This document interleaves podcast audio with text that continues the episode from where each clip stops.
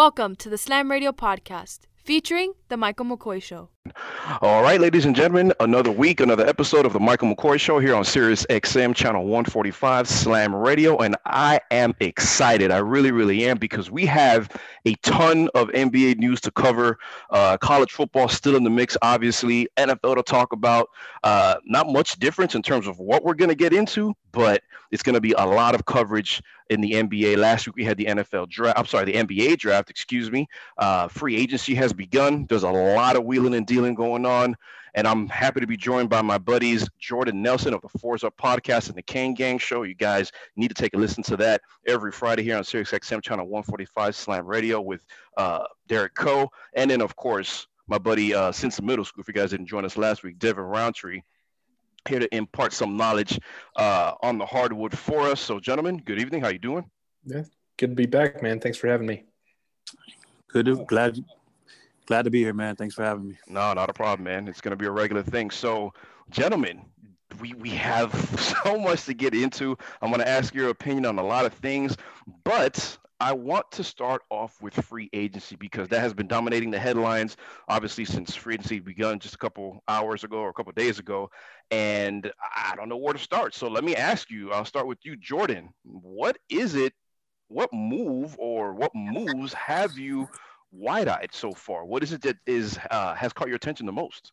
Um, I guess there's a there's a few things. Do you mind if I list off a few? Please rattle them off. Um, so so the first one was Serge Ibaka to the Clippers. Like okay. like to me, you know, when Montrezl Harrell went to the Lakers, um, I thought, man, that sucks for the Clips because they lost, you know, a lot yeah. of their bench production. Um, I actually think it's kind of weird. Like Montrez might be better than Ibaka. I'm not sure who's better, but I okay. think Ibaka is a lot better for the Clippers. Mm. And it's because like that Lou Williams, Montrez Harrell, uh, like combination really underperformed in the playoffs last year. Okay it wasn't as good as advertised. And uh, I think Ibaka is just much more versatile. He can shoot the three, he can play mm-hmm. center and power forward. Um, so I just think that's huge for the Clippers to get him, especially when they thought that they were losing exactly. for nothing. Right? Exactly. Um, I thought Oubre to Golden State was really interesting. Kelly Oubre to Golden yeah. State Warriors. Yeah, I have an opinion on that. Good, good yeah. call. Good call. And you know, I I'm not a Warriors fan. I can't stand them. Um, you know, I don't like how much media attention they get. But honestly, they're the most interesting team to me right now in the NBA because uh-huh. I actually I'm leaning towards declaring their dynasty dead. Okay. And I, I think whether or not it is depends on what Kelly Oubre does for him. Okay. I'm not sure they have the firepower to even make the playoffs this year. Um, so I guess we'll see what Kelly Oubre is made of. You know, okay. they, they really only have four NBA players, Oof. and it's it's Wiggins, Oubre, Draymond, and Steph right now. Um, other than that, like how many other dudes would be rotation guys anywhere mm, else? Some fire breathing hot takes from Jordan Nelson. Yeah. I like them. I like them. Dev, before I hop on, sorry, that came off wrong. Before I ask you uh, of Jordan's opinions with what he said, I, I, I wanna I wanna tell you how I feel. That um, because you had an opinion when we were talking about, uh, I think you had texted me about uh, about uh about Ibaka going to the Clips. I want to ask you about that. But Jordan, about what he just said about the Golden State Warrior dynasty being dead all know what happened this week up to Klay Thompson. I think even you, Jordan, not being a, a big fan of the Warriors, that just sucks for the league. Heartbreaking, man. It's it just it sucks for him, obviously for the Warriors. It sucks to hear. Um, being to me, if the dynasty is dead, that that's that's a cheap way to go out. That's a cheap way to go out because it would have been dead, yes, without all the freaking pieces on the table right? Yeah. That's like you know declaring the Bulls dynasty dead if if Jordan wasn't able to play for a season. But nonetheless, fair. And so um, I, I, I don't fully agree with that. Yes, we got to see what Kelly Oubre is made of. My thing is Golden State is going to be completely changing how they play. I thought that they would have gone after a shooter to best replace Klay as best as they could. They didn't. They won the athlete role, which is something like cool. They, you know, they lack athletes, you know, traditionally shooting guys or whatever. We also what happened when they got KD, you know, an athletic wing there and played multiple positions. Okay, cool. But Kelly Oubre is not going to light light you up from outside. Okay, and then they still have Wiggins on the roster. We'll see what transpires there. I'm wondering if we're seeing maybe the makings of an MVP season from Steph. I don't know. I would love to see it. Devin, give me your reactions.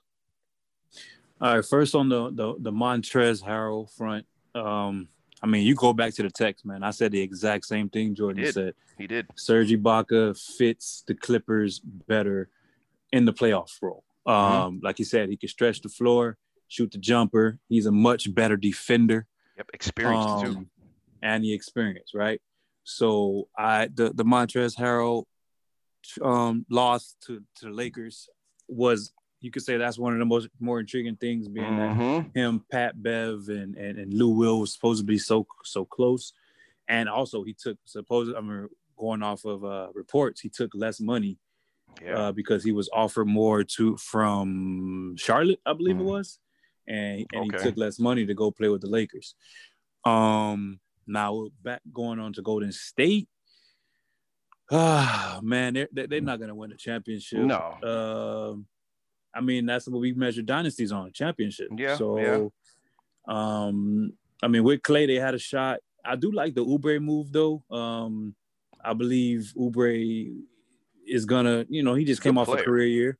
Just Yeah. play, he just had 19 points, you know, he just averaged 19 Mhm. a game. Um, he's coming into his own, he's, he's gotten better.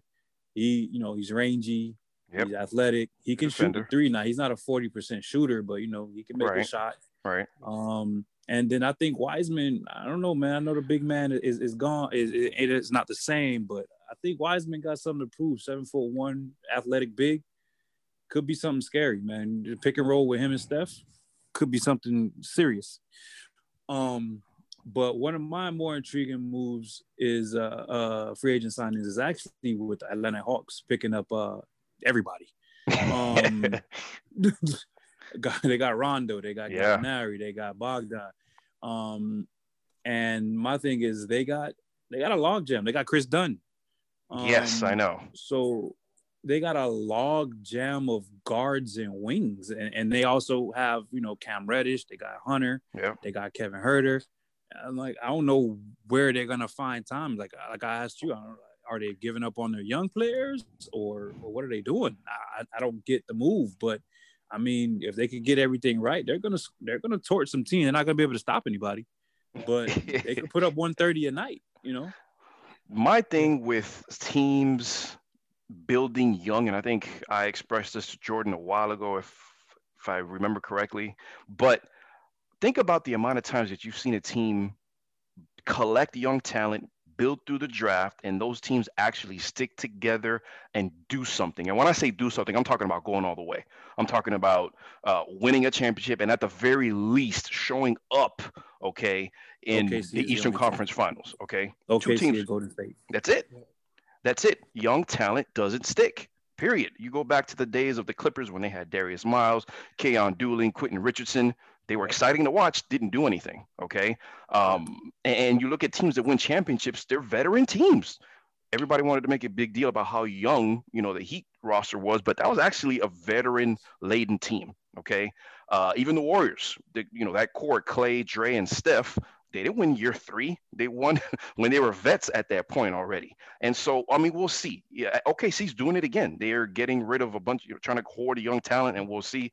But you know, nice pickups for Atlanta, like you say. But we'll see how it, how it, you know, everything uh, works out. By the way, you're listening to the Michael McCoy Show here on Sirius XM channel one four five Slam Radio, joined by my buddies Jordan Nelson and Devin Roundtree, talking some round ball hoops.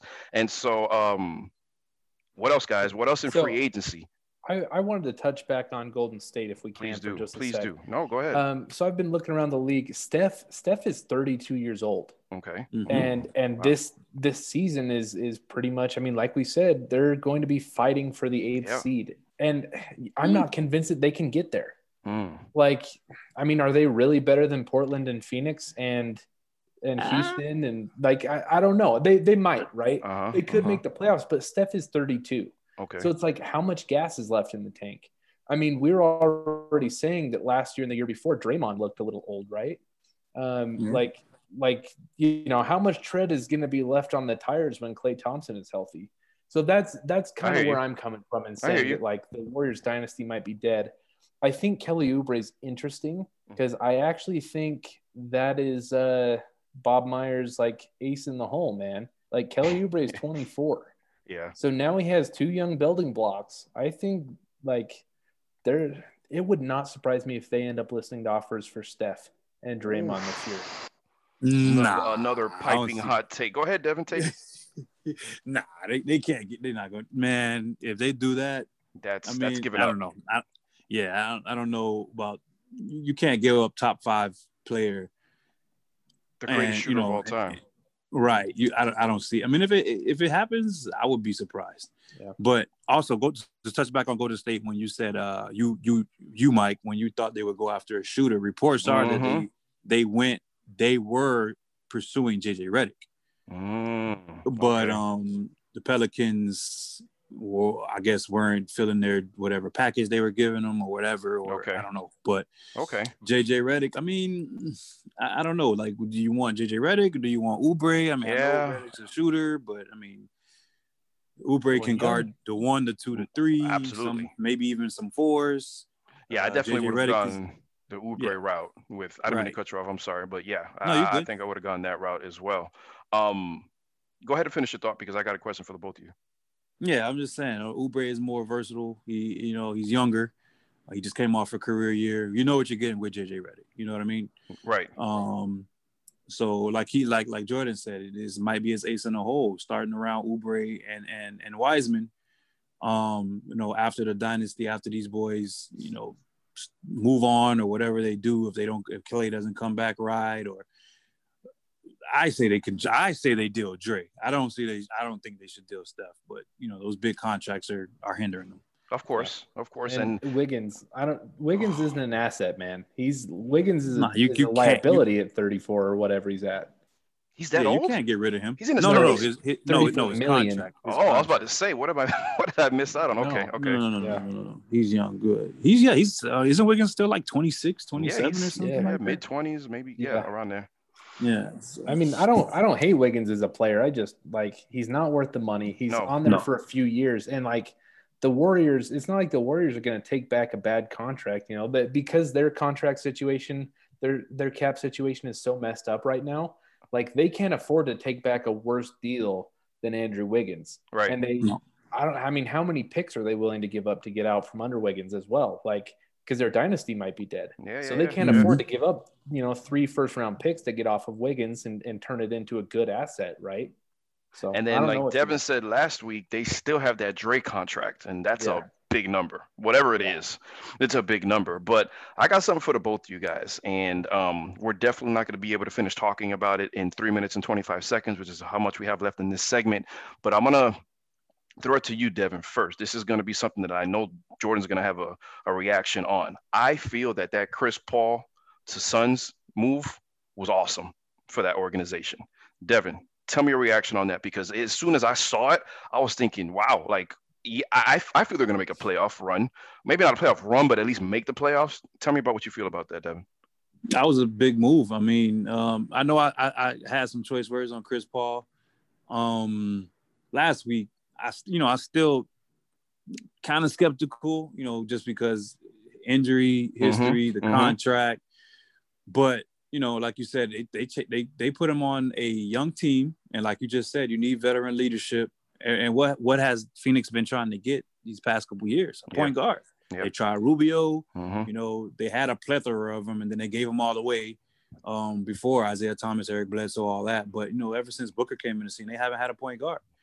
Um, and what Chris Paul did with OKC, um, I think Phoenix is just as, if not more talented than that team OKC had last year. Yeah. I won't say just as; they're more talented. They have Devin Booker. They have uh, um, the center dudes. I can't. Wow, I just drew a blank. Um, Ayton. Oh, Number yeah, one DeAndre pick, Ayton. DeAndre Ayton.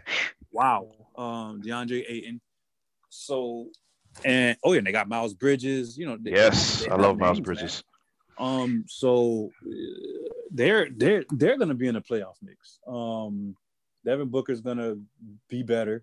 Um, he could play off ball more, Mhm. and, and now DeAndre Ayton is even gonna be. You know, now he got another lob another lob partner for Chris Paul.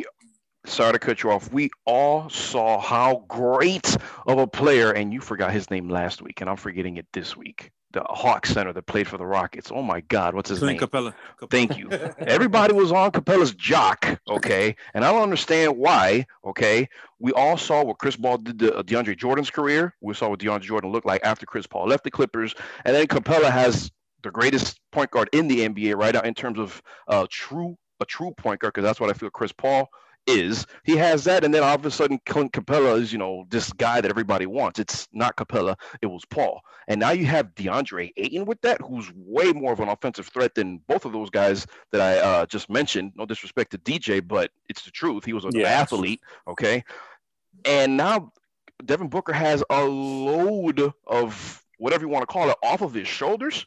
Listen, I, I just think I can't remember who their coach is right now, but if he can't make them uh, at least contenders for that eighth spot, then I think there's a problem there. Jordan, we're gonna get reactions to the Chris Paul thing because I know as a Jazz fans you have a lot to take tell about it, but you won't be able to do it in 28 seconds. So with that being said, ladies and gentlemen, we're gonna step aside really quick, uh, pay some bills. We'll be right back on the other side of the break. You're listening to the Michael McCoy Show on Sirius XM, channel 145. Keep it locked. Good morning, amigo. I mean, really, it really comes down to. I'm gonna make an apologist image for you, bro, because everything that I say, you're like, oh, but LeBron had to do this, and if he, he had to jump over a car. Isn't LeBron's the king? And again, LeBron jump over the Empire State Building? He probably could, but why would he Probably. do it? But why doesn't he jump over the Empire State Building to win a slam dunk contest? Good morning, amigo. Weekdays from 7 to 11, only on Sirius XM 145 Slam Radio.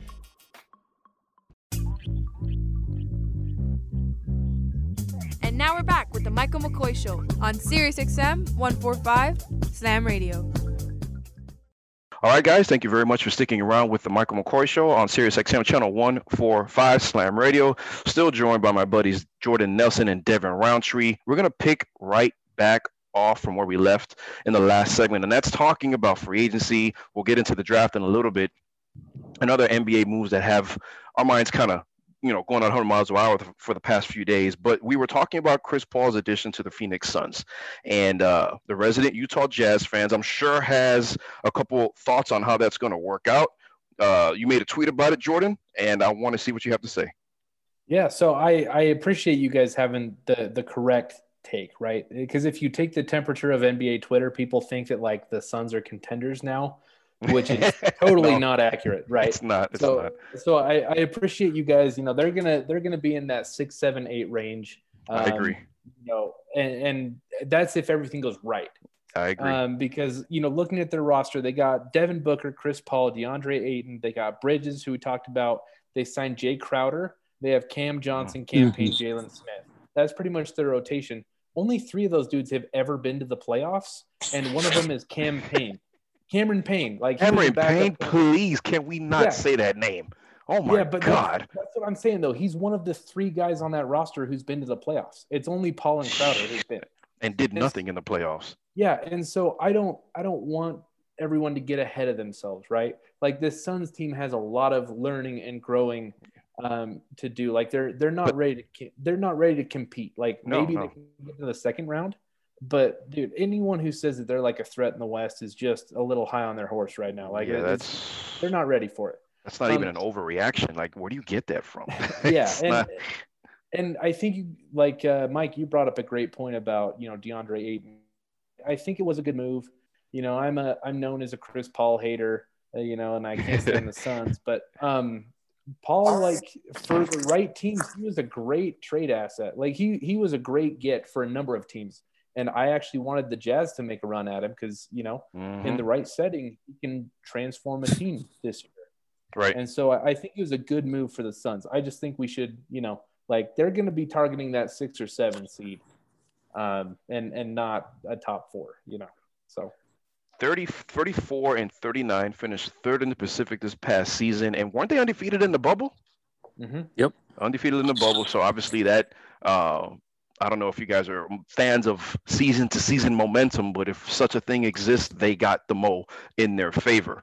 Um, but yeah, man, I look, I'm I've been a fan of Chris Paul. I think people forget about him for whatever reason because everybody's enamored with point guards like Russ and Steph and and uh, I mean, and rightfully so, you know, scoring point guards. But this guy does not have to score to make an impact on the game. He does it because he he's able to. But when you think of Chris Paul, you don't think of score. You think of quarterbacking uh, uh, a half court offense, getting guys in the right position, and taking advantage of, of mismatches.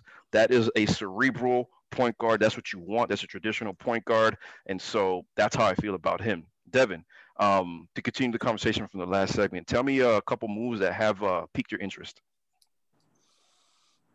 Mm, well, I mean, we already mentioned the the Montrezl Harrell move. Um, Gordon Hayward turning down Oh, we're- 34 mil and we then just, we just want to rile up. We just want to rile up Jordan tonight. But go ahead. and and then to go ahead and sign with with Charlotte. okay. Um, I, I don't. I, I I it was just interesting. I, I don't know. You know, you leave a contender. I guess I I don't think the Boston was going to get out of the East, but I'm, I'm wondering if Boston even really wanted him back. But go ahead. yeah, I, true. But I mean, it was a player option, so True. that's 34 mil. True. True. I, I think Um, Boston wanted the asset. I think they wanted to trade him and get something back. Mm-hmm. Yeah. True. So yeah, going getting, getting they're going to Charlotte. I mean, you got Lamelo Ball who just come in, but who knows what he's going to do? It's Charlotte. I mean, I, I I didn't. That was interesting to me. Yeah. Um. Jordan. Uh, oh, I'm sorry, mean- Devin. Go ahead, man. Go ahead. no, no. Go ahead. Go ahead. I'll, I'll, I'll So, come back to me if I I, mean- if I think of another one. I'll, I'll, I'll Okay. My Gordon Hayward take. I'm a salty Jazz fan, right? I, I'm not. I'm not over the whole free agency thing, but now the whole NBA knows. Like, I, I think he's a little bit vindictive, honestly, man. Like the way he left the Jazz, it felt like there was a vendetta, you know, because like the way it happened, you know, I, I think the Jazz were trying to check his temperature all year. Like, please tell us, you know, just tell us. Like, we'll move Yeah. you, go wherever you want. Just tell us. Um, he didn't call anyone on the team when he signed. Like it, it felt like there was a like he was, you know, trying to take out some frustration or something. That's kind of the vibe I'm getting here too, you know, because like Mm. he's he was unhappy in Boston. They wanted to trade him for an asset. He could have gone anywhere. He could have done a sign and trade anywhere. And instead, it's just like he's just like I'm gonna get my bag and screw you guys. Like I don't care, you know. So I don't know, but I, I'm I'm a Gordon Hayward hater. Um, yeah, I'm not I'm not shy about it. Another move that was that was really interesting to me was uh, Bobby Portis going to the Milwaukee Bucks for the mid-level exception. Um, I thought if he I gonna, if I may, Yeah. don't lose that thought. You guys know the lowly resident Bulls fan in this uh, conversation here. Bobby Portis is a player. Okay, when he's focused and locked in, Yep. he's a problem. Okay, he's a problem. He's a walking double double. But when he is, that's the problem. Getting him mentally prepared. Okay, I don't think that the situation uh, in Milwaukee will get him there unless Giannis, and I'm not going to say takes him under his wing, but it, if he follows Giannis's lead, okay, because Giannis is is is all about business. If he does that, okay, watch out for Portis helping the Bucks make noise in in the Yeah. East. But go ahead and finish your thought. I'm sorry. Agreed. About that. I, I mean, I know that he was a big Jazz target, um, you know, because the Jazz ended up going with Derrick Favors for the mid-level. hmm I know they also wanted Portis, but I, I agree with you. I think Portis is a, is a great. I mean, I think he's best as like a combo big off the bench. hmm Um, I don't really love him as a starter, uh, but a team like Milwaukee, that's going to be great, man. Especially because you can put him on the floor with Brook Lopez. Um, because Portis actually he can shoot the three a little bit, Yes. a little bit. Yes. I wouldn't call him Streaky shooter. Yeah, but but Lopez is great at it. Right. So I think you could put those two on the floor together. You can also play Portis at center because he's 6'10, he's pretty long. So it gives the Bucks a lot of versatility in their second unit. And uh, I didn't see that coming, man. I, I thought No. that was a great move by Milwaukee. No, yes. And like I said, he's a streaky guy, needs to have his head on right. And as long as he's not swinging on his teammates, Yeah. um, he's going to be Right. okay. But um, I'm going to ask you, Devin, about that Portis move. But I just want to go back really quick and uh, make a comment about the Charlotte Hornets situation. A team that finished 23 and 42, third in the Southeast last season. Uh, notable players Nicolas Batum, Bismack Biyombo, uh, Vernon Carey, LaMelo Ball, two guys that were just drafted, Gordon Hayward, and um, Terry Rozier. So that's that's I I don't want to say that I want to compare them to Phoenix out in the West because I don't think they're going to be fighting for six, seven, or eight. They're probably going to be fighting for eight or nine in my opinion, but still a team that is in need of some type of identity. And Yeah. I don't know if I'm crazy about saying this, but I think LaMelo Ball is going to be the face of that franchise, at least for Yeah. this season.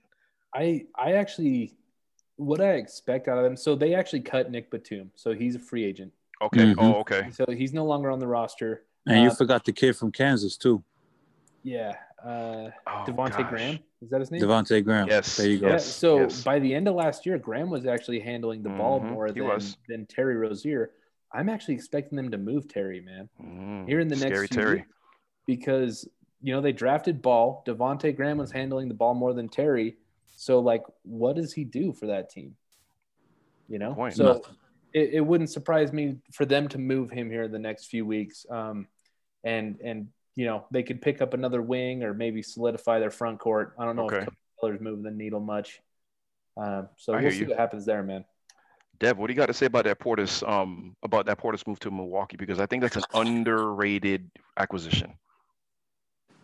Yeah, um, good move. Like you said, the kid's a player. He can shoot it a little bit, and they can play him on the court. I'm, I'm just gonna basically regurgitate everything Jordan said with uh, you know, play him on the court with Lopez at the same time. Well, hell, you can even play him with Giannis on the court at the same time. yes. Um, so and the Bucks are already long, so they just got deeper in that aspect. Right. And Portis is, is is is, you know he's an athlete. Um, he's not. I don't know, man. Um, the Bucks, they need to do something to get over the hump. They, I, I, it's a good move. I, I just, I don't know if it was the move, but it's a good. one.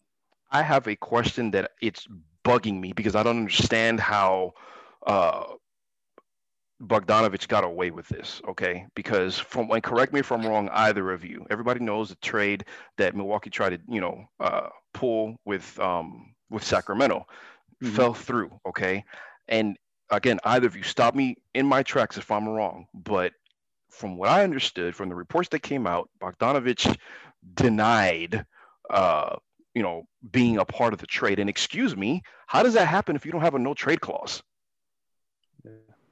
I- well, I- wasn't he? So Go ahead, I'm sorry. It was a sign and trade, so he has to Right. agree to it. Like he has to agree, Ah. knowing like he gets to pick his destination still. You know, so so they would say like you're going to Milwaukee, and he's like, okay, I'm signing on the paper, right? Mhm. Knowing that that that contract will take place in Milwaukee. Um, from what from what I understand, I was listening to like Zach Lowe and um, like I, I can't remember who, but uh, Okay. They they were saying that that one of the teams jumped the gun on on leaking it to the media Oh man. that it, it actually wasn't done when it got out. And then when it did get out, um, it just kind of all fell through. I, I think the Kings were expecting one of those draft picks that went to New Orleans for Jrue Holiday. Mm. And then when the Holiday trade went through, that pick wasn't there. And then the Kings were like, eh, you know, something like that. So I don't know. So you trying to tell me that he doesn't want to play for a contender? Is that what it is? I think he's going to Atlanta for the money, man, honestly. Okay. I mean, times are changing, man. I mean, Yeah. I get it. I'm an old soul, fine, but and I'm not talking about anybody getting their money. I will never against that. But damn, it game's about winning. You're gonna get paid, you know, whatever. But again, that's just me in my soapbox. But um, the Antetokounmpo brothers, DJ Augustin, another underrated guy, another, and you, again, this is coming from the resident Bulls fan, um, a guy that in a backup role kicks ass. Okay. Yeah. Um, Jrue Holiday, Korver. How do you guys feel about the Bucks in the East, man? I- feel like that. I, I like to put them in tiers. Like uh, Mhm. I, I do my rankings by tiers. Mm-hmm. I have them firmly in tier one, man. I, I think that top tier of the. East is Miami and Brooklyn and Milwaukee. Um, you know, I, I'm interested to see what Brooklyn does. They actually have a ton of talent around Stet or Mhm. around uh, Kyrie and Kevin Durant. I love Dinwiddie. I love Mhm. Caris LeVert, and I love Jarrett Allen. And they were able to keep what's his name, the shooter. I always forget his name from Virginia.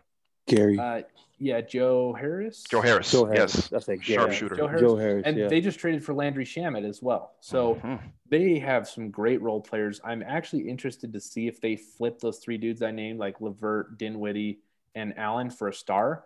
As a Jazz fan, I'm actually thinking like if depending on how much Rudy Gobert wants, because he's eligible for man. 250, hmm I'm kind of thinking like I would rather have Allen for 80 million than Oh, Rudy yeah. for 250. Yeah. There Yeah. is something that, and, and I'm sorry to do this to you guys. It's just I'm, I'm I'm slow sometimes, so if I don't get it out, I'm gonna forget. But I was listening to I forgot who it was in the car, uh, NBA radio on Sirius XM, and they were talking about Donovan Mitchell signing the deal that he just did and Gobert because you think of the Jazz, you think of those two guys, right? Yeah. So with the NBA, we all know how centers are viewed now, right? Yeah. is this was his take. I'm just regurgitating as much as I can remember. But they were like, where does Gobert land in all this? He's gonna is he gonna want uh Jokic money? Because Jokic is gonna get maxed. Are the are the Jazz going to want to give him that type of money? What what if you're the Jazz, what are you thinking? Uh, if you're Gobert, what are you thinking after seeing your buddy sign that you gave COVID to, by the way, sign that deal? Devin, do you want to go first? I've been talking a ton. um, hon- honestly, man, like you said, with the with the way the league is going and trending, I, I, Gobert he has nothing offensively. Obviously, he's a defensive, you know, player of the year and all that. He does anchor your defense, but I mean, I I, I wouldn't give him the max, man. Um, just Do you think he's gonna want the max? is he eligible for the max? He's eligible for super max. Yeah. Yeah. So why wouldn't he want it? he's Yeah. eligible for it. You think he's gonna Um, demand? well, yeah, he'll probably demand it, I guess. Whatever. But Yeah, of course his agents are gonna make. they were course he's not gonna saying demand on the thing that I was listening to that do you let him test the market, you know, or do you just give him what he wants? No, And you can't that- give. I, you can't give him that much money, man. And- He, he's not worth it. He, he- right now with all the, the, the stretch bigs and and and he he doesn't even have a back to the basket. Yeah. he just he's he's lobs. He's officer rebounds. That's what he Yep. does. He's he, he's not worth max money, man. I'm, Yeah. I, I I don't mean this to insult him as a player or any Utah Jazz fans out there, but is he an upgraded Joakim Noah? Well, Because so- you saw how Joakim Noah got his points, and it was all hustle. But here's- Joakim he had that ugly rotating jumper That that, would he go could in. hit Yeah. from sometimes. yeah. So I mean, I'm a Jazz fan, right? So full disclosure, I'm a big Jazz fan. I am firmly in the camp that Rudy is underrated in the national scene. I would fight for him to be an all NBA center every single season. I think he deserves it. I think he's a top 25 player in the NBA. Okay. You know, I I think um, I know screen assists like they're whatever, right? But if you look at screen assists, he's Good always point. way ahead of everyone else in the NBA. When he Mm. sets a pick, like it's almost automatic bucket. Okay. Um, which, yeah, he can't do much with the ball, but that does help on offense, right? Especially when you have a dynamic guard like Donovan Mitchell. right. Um, so I'm firmly in the camp that Rudy is a great player. With that being said, you know, Mitchell's max is up to 195, right? It's it's the 163, and then if he qualifies for the the mini super max off of his Mhm. rookie deal, he can get five years, 195 million. I think you go to Rudy and you're like, look, Rudy, we can give you 195 over five years, not a dime more. If that's not going to work, then you have to trade him Okay. because like That's fair. here, here's my thing is I would give Rudy the regular max. And you know what? To be nice to him, I would even give him a few million more than that. Just like I, I don't know the exact number. Say the the regular max is 30 million for a guy of his stature, right? I would be fine saying, Rudy, here's 32. Okay. But you cannot give him that super max that James Harden is No, no, no, no. because it i mean in my opinion there's only eight dudes in the nba that deserve it anyways and Right. damian lillard isn't on that list so Mm. if you can't give it to dame in my opinion you Yeah. can't give it to rudy gobert okay. there's no okay. way it would cripple the whole franchise No, so of course. i think they should kick the tires see what they can get i really love that brooklyn deal if they could get dinwiddie levert and allen i, I would do that only if rudy's giving you a hard time on negotiations And see the Rudy, the Rudy thing, like to me, having Rudy, like you said, he sets screens and all that. His offensive game is that setting screens, offensive rebounds. Yeah, he's a he's a good player, but I'm thinking more playoffs, championship type stuff. You can't win with your your center clogging up the hole like that unless you got another guy out there stretching the floor. Like Yeah. it'll work with Brooklyn because you got KD. Yeah. KD, get the ball, get on the elbow, Mhm. give me two. Yeah. Um, it'll it'll work with LeBron. Uh, well, not not even because LeBron. You know, what I mean, if he, if it was Yeah. LeBron and AD, and and Rudy, it would definitely work. Oof. But it, I just don't see it working anywhere else. You don't uh, you don't have those those types of players. Yeah. You know, um, on teams like if it was Golden State, if it was Klay, Steph, and Rudy, it'll work. I, I will say this. Um, so this is a, a, a little known stat, but after the Jazz traded for Jordan Clarkson at the deadline, Uh-huh. they actually had the number one offense in the NBA. Oh. And that was actually that was without Bojan Bogdanovic, who is their stretch four. And he was he was like 19 points a game last year or something like that. Like he's good. Yeah, So- but, but but we know regular season ain't ain't postseason. You're right. You're right about that. Yeah. So and Bojan didn't play against Denver. So I mean, I'm a Jazz fan, right? So I was hopeful. Right. You know, I'm watching that Denver series. Like, man, if we had Bojan, like this would be over in five, six games, and then we have a decent shot at the Clippers. But I mean, we'll see. We'll see, right? right. gentlemen and just to add to jordan's point about this and i didn't know it until he pointed it out to me and then i had to pay attention to the series and it was absolutely true rudy gobert eats jokic's lunch defensively jokic can't do anything on gobert nothing he can't and it had No. jordan pointed it out over and over and over and over again in the series that we just saw in the playoffs but um, we're going to come right back we got to continue this because there's a bunch of ins- information that we got to confirm and, and get back to. And we haven't even talked about the draft yet, ladies, yet, ladies and gentlemen. So, with that being said, stick around for another segment of Hoops Talk between Jordan, myself, and Devin. You're listening to the Michael McCoy Show on SiriusXM channel 145 Slam Radio. The views and opinions expressed on The Michael McCoy Show are entirely those of the host, guests, and callers and do not necessarily reflect the opinions of Slam Radio. Good morning, amigo. So that one makes a little more sense. Backwards, not even to get. How do you even like? Well, hold on. That might be actually difficult to. para atrás ni para coger impulso. Don't even go back a step, to, even if it's just to go forward. It seems like it's a long forward. explanation. Yeah, it's hard to explain. It to seems like you have to write. It sounds like a two 250 words. Explain this sentence. That phrase needs an instruction manual.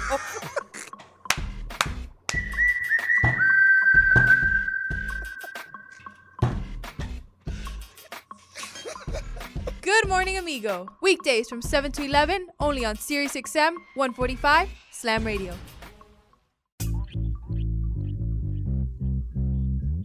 And now we're back with the Michael McCoy Show on Sirius XM 145 Slam Radio. Up first here on the Michael McCoy Show, Sirius XM Slam Radio, and we're going round three talking NBA hoops, and I love it because you know Thanksgiving is this week, guys. Hello, if you haven't noticed, and the NBA starts next month. So this is perfect. I'm talking with two guys that I really appreciate talking hoops with. My buddies Devin Roundtree and Jordan Nelson. Thank you guys for joining me. And um, I want to talk about the NBA draft because I'm watching it, and uh, Jordan, you see my rants of how upset I am lately watching the NBA and the quality of play. Really pisses me off. And I'm just, ugh. so I tweeted this. I'm going to read it verbatim. Tell me how you guys feel. On draft night, uh, and I have my tweet pulled up here, and it was okay. I tweeted the following November 18th. Part of the problem in the NBA is that one, because of the fact that fundamentals are gone, number two, because of the fact that offenses resemble what you see at your local LA Fitness, and number three, because of the fact that uh, you know defenses are, are non-existent, basketball players, and I emphasize the word players, are being phased out, and athletes are coveted more than ever. I think that sucks. Okay, I really think it sucks because trad- a traditionalist like myself. Don't get me wrong. I have nothing against athletes. Heck, my game was based off being an athlete. But damn it, IQ. I was a smart basketball player. I hustled and I did a lot of the little things, a lot of the Jimmy Butler things that nobody really cares about or takes note of. That's that's kind of like a lost art and fundamentals are gone. Okay, in the NBA, fundamentals are just gone. And so that's what's that, that's what the draft was all about. And we talked about the draft a little bit last week and how it wasn't that deep of, the, of a draft. I still am in that camp, but it was deeper than I thought. It was deeper than I thought because I actually watched the whole draft. I did doze off here and there, but I rewound it. And, you know, there was a couple names in the second round that went through. But uh, I'll start with you, Dev. Well, how do you feel about me and that tweet that I put out there because you know you watch college ball, you watch the NBA ball, and if you want to watch basketball, the NBA is not the place. Yeah. Um, you know me, man. I, I like I like the athlete. Mhm. Uh, it- it's funny that my favorite player is Steph, but you know, um, I'm a Jordan guy, I'm a Penny guy, I'm a Giannis guy. hmm You know, all athletes. hmm Um, but like you say, the fundamentals are gone. Um, but that's that's all NBA. That's all. That's all them wanting more offense, more and all this. No travels, no no. You, you like you said. I hate It watching sucks. basketball because you can't even play defense. No, you like can't. everybody shoots jumpers and they fall forward, and then they you say you got to give them a place to land. Well, how am I Mhm. going to give them a place to land? How am I play defense if they're jumping forward, a la James Harden? Um, there's no way to guard a three point shooter. There's no way to stop a dri- uh, uh, someone driving because you can't hand check them. It's it's impossible. So I mean, like you said, it has turned to athleticism. That's all it is. Who who's the fastest, who's the strongest, hmm and who jumps the highest. hmm Um, it it does is is great entertainment. Right. Um, but like you said, if you're a basketball purist, uh, it's probably not what you want to see. And don't get me wrong, I, I have nothing against athletes. Like I said, I that that was my game. You know, playing at high school, I never played at the collegiate level, but still. Um, but when you base every and again, it's all you know, the rules changes and everything. I just don't like you speed up the the the the the 10 second clock. It's now eight seconds, and you know whatever. Oh, I was I- going to I- say something on that too, and that's also with the the 14 seconds on the offensive rebound. Yeah, yeah, yeah. And so it all equates to more points, and I get it, but I, I get giddy when I see 90 to 90 scores because they still happen in the playoffs. They don't happen in the regular season. But when teams, um, you know, decide to play defense, we see it. We saw it a couple times in this past playoffs. But Jordan, how, how do you feel about what I just said? You know, I I think my take is is going to be good news for you, Mike, and and that's I think this athlete movement because it has picked up in the last few years. I think it's a trend more than anything. Okay, I, I think it's a fad. And I think it's a fad that will go away. Um, like I love this analogy that I've always used about Blake Griffin. Right when he came into the NBA, he was jumping over dudes, Yeah. right? And he was he was getting 20 points a game by Mhm. sheer athleticism. Yep. And I always said about Blake, like this dude needs to learn how to play basketball, or he will be gone by year seven hmm right? He will be like as soon as his knees, as soon as like as soon as his knees are at 90%, 85%, he's done hmm because he does he's not a basketball player. And you know, to Blake's credit, I feel like he's actually done a really good job Yes. of of becoming a good player. Um, but I think that goes for all of these guys. I mean, yes, we are seeing a physical freak in Giannis win back-to-back MVPs. hmm But what happens in the playoffs, man? Mhm. Like he Scheme 'em. Russell Westbrook. he is yeah he is headed towards becoming one of the biggest playoff choke artists of all time if he doesn't correct his course i mean he's young right so there's plenty of time to change that Right. but think about it dude he got clapped in five games in the second round last year um, you know by a miami heat team that was arguably a lot less talented um, so i like i think this is a fad and because if you look at that top eight players in the nba that i always reference you got guys like james harden like James Harden's game, he's he's not a bad athlete, but his game is all skill and finesse. He's Steph fat, Curry? and go ahead. traveling. Yeah, yes. right. You know, but Steph Curry, like his thing is a skill, right? Yeah, it's yeah. it's a finesse and skill. Yeah. Uh, Mhm. He's very quick, very agile. You know, he's a good athlete too. Kevin Durant, kind of same thing. Like it's Mhm. his touch is what separates him. Mhm. Uh, you know, Kawhi Leonard. Yeah, Yes. yeah. Oh my Kawhi, God. dude. Kawhi just hits fadeaways, and you know, like he he has a throwback mid '90s like. Yes, I love it. I love it. He like I told Mike, Kawhi's game now reminds me of Jordan's second. And three. that is not an overreaction for everybody saying, "Oh my God, I got to tune away, tune the hell away," because no, no. this is this is this is accurate. Yeah. Yeah, and and so I think that's good news for you, Mike. Is that you know this is a fad. Like we're being inundated with all these guys that aren't basketball players; they're just good athletes. But you know what? The only guys sticking are the guys that are good basketball players. That's true. The guys That's that are true. elite, like Dame Lillard. Are you worried about Dame Lillard jumping over you? Or At you all. Look at Chris. Paul. Yeah. Look at Chris Paul now. The guy's what mid what is he 35? We talked about him last week. 34, 35. He does not have a year or two left. He can go a Yeah. good three, four, maybe even five more seasons at this pace. Yeah. And and so I, I think you're going to see a lot of these dudes like it, it's a trend. So we'll see a lot of them come into the league. But I think you're going to see a lot of turnover. Like as soon as these guys' knees, once they're no longer 100%, they're only 85%. Yeah. I, I think you're going to see these dudes just struggle to find a spot. I, I won't say it's a trend. I'll just say like you just like you just mentioned. Now it'll be a lot of turnover. Okay. Because GMs and and, own, and people and coaches they're always going to be intrigued by the super freak. That, that- exactly. you can say that. You can Zion. say that. You can say the same thing in football. You know, football. eh, Look, look at Jamar, uh, JaMarcus Russell. Mm, oh God. Um, well, I forgot it was another receiver a while back that the Raiders drafted that ran like a four high. Oh, four from two or Maryland, Darius Hayward Bay. yeah, Darrius Heyward-Bey. You know, it- it's, it's stuff like that. You know, people are gonna take chances on the athlete. They have to because you can't be the guy that misses on that. But they're also gonna see, you know, once they they don't pan out, they're gonna move on.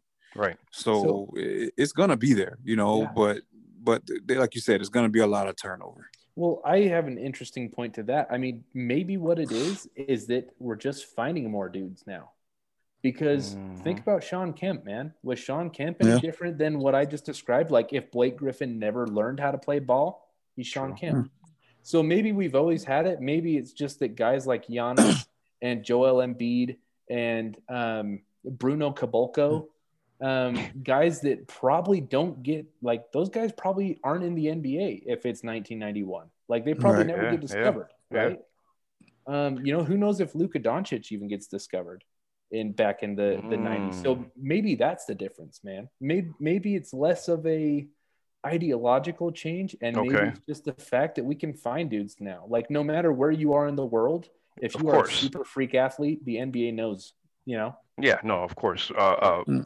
uh, recruiting and, and guys that look over prospects, and that's definitely uh, increased and gotten a lot more. Um, I can't find the adjective right now, but it's it's definitely a thing. But by the way, you're listening to the Michael McCoy Show on Sirius XM Channel 145 Slam Radio. Uh, we're talking NBA draft with my buddies Jordan Nelson and Devin Roundtree. So let's see, guys. Um, you got James. Ed, I'm sorry, Anthony Edwards goes number one wasn't a big fan. He's a good player, an athlete, guy that, uh, and you see this and hear about this more and more and more with athletes coming in. Yeah, he's great, but he can use some help on his jump shot. I mean, it, it's not a recent thing. We heard about it with Derrick Rose. Heck, we heard about it with Dwyane Wade. We heard about it with Michael Jordan, Kobe Bryant, all these guys. And to their credit, they got a little bit better uh, throughout their careers in that uh, regard. Jason Wiseman two, LaMelo Ball three. I love the Patrick Williams pick for my Bulls, even though he never started a game at FSU. My thing with FS with with my Bulls was trade it because you suck, and for more pieces or draft Williams. Love him. Um, the athlete that we were just finished talking about, Obi Toppin, goes to the Knicks, and my God, the last thing is they need is another forward. I cannot believe that they passed on a guy that I was enamored with. I only saw him play twice. Tyrese Halliburton is a stud, and uh, he goes to the Kings. But uh, in terms of guys uh, that caught your attention in the draft, uh, talk to me, uh, Jordan. Tell me how you felt watching that first round, or if you to catch some draft coverage. So, I mean, I guess I'm regurgitating a point from earlier. I said that the, the Warriors are the most interesting situation in the league to me right now, and and that is an extension of Justin Wiseman or, or James Wiseman. Sorry, um, in that like we will see if he's good, he can extend that dynasty. If he Mhm. walks in, you know, game one, he's ready to be like a 15 and eight kind of guy. Mm-hmm. Then guess what? The Warriors like they might be looking at a playoff spot. And when Klay gets back, they might be looking at a top four seed Mhm. if James Wiseman is that dude. So he's the most interesting prospect to me for that reason. Okay. Um, it, it really just hinges on are the Warriors dead or can James Wiseman extend that? And then, you know, if he's good enough, then maybe you start to look to move those older guys. And it's like, okay, well, we, we have a legitimate superstar. Right. Like it's time to move this uh, this dynasty into phase two. Mm-hmm. So Okay. Okay. Uh, I got a couple. Um, obviously, I'm enamored with that Wiseman, the Wiseman draft Right. um, pick. Um, but again, let's we speak about the Hawks. We just said, hey, they got they got John uh, Collins, they got Clint Capela, they got Gallinari. Then they go and they draft Onyeka Okongwu. So You did a really good job pronouncing that. I'm proud of you, man, because I still couldn't do it. But go ahead. so yeah, that that's that's interesting. Um, then uh, you got Devin Vassell going to the Spurs. What you know how I feel about Pop. So see what what he could do with Vassell. Um, and then you go down uh, and the Heat pass on Tyrese Maxey. Mm. Um, but they get Precious. Uh, I don't know how to say his last name. so I'm not even gonna try to say. it. Um, but I, you know, being a Heat fan, I am excited about that Precious move, man. Like you say, six nine. hmm Um, I I look at him. I don't, you know, again, I, I don't. All I watched was all I saw him was highlights. I did watch the the uh the penny the the penny mini series on Yeah, yeah. ESPN Plus. So I know a little bit about the kid, Okay. but um, I see him as a four. Really? Uh, okay. You say he could be a three four, but he is six foot nine. yeah. And I'm I'm what I'm getting from him is Bam vibes. And if I give him Bam vibes, that's That's, all. that's a win for the Heat. That's a win. So all everything I mentioned, you know, that that's those were the intriguing moves to me, man. Okay. Okay. I, you know what? Devin Vassell, which by the way was the second Florida State Seminole to be drafted in the top 11 in the mm-hmm. 2020 draft. Let's call them a, a basketball school. Can we do that already?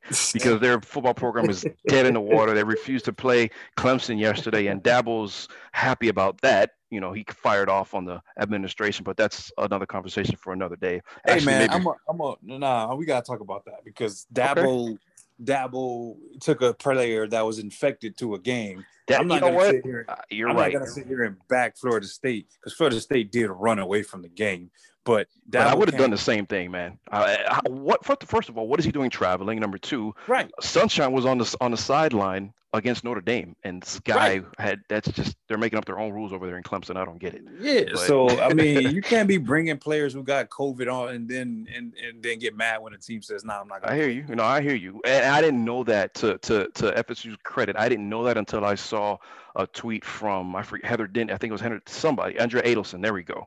And Yeah. you know, I, I I I get it. But back to the Devin Vassell piece, uh, going to um the Spurs. I am not counting that team out of a playoff appearance. I know they didn't get in for the first time since like what 97 or whatever the hell it was, but Gregg Popovich is the uh, Bill Belichick in the NBA as far as I'm Mhm. concerned. Okay, so I will never look past him. All right, uh, Devin Vassell jo- joins our. Uh, oh my God, why, why does this happen to me? Let me pull up their Spurs roster. Uh, uh, Lonnie Walker. I'm Yeah. waiting for him to explode. Okay, obviously because he's a Cane, but we just talked about athletes. That guy has super athleticism. Okay, and he can shoot the ball. He can shoot the ball. He's not just an athlete. He's a ball player. And so I'm waiting for him to kind of get into the groove because it's year three for him. And so we'll see how that works. But And they still got your boy, the point guard Murray.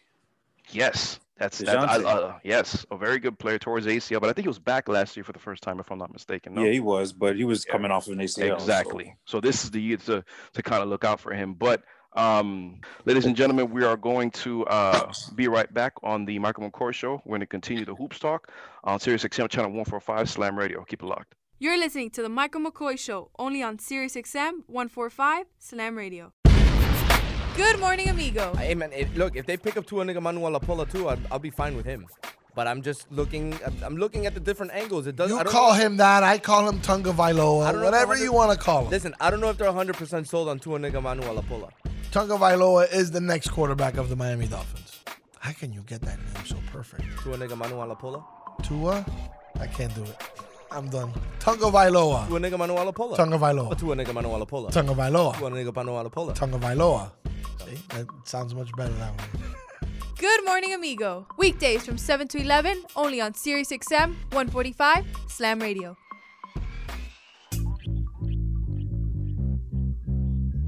And now we're back with the Michael McCoy Show on SiriusXM 145 Slam Radio.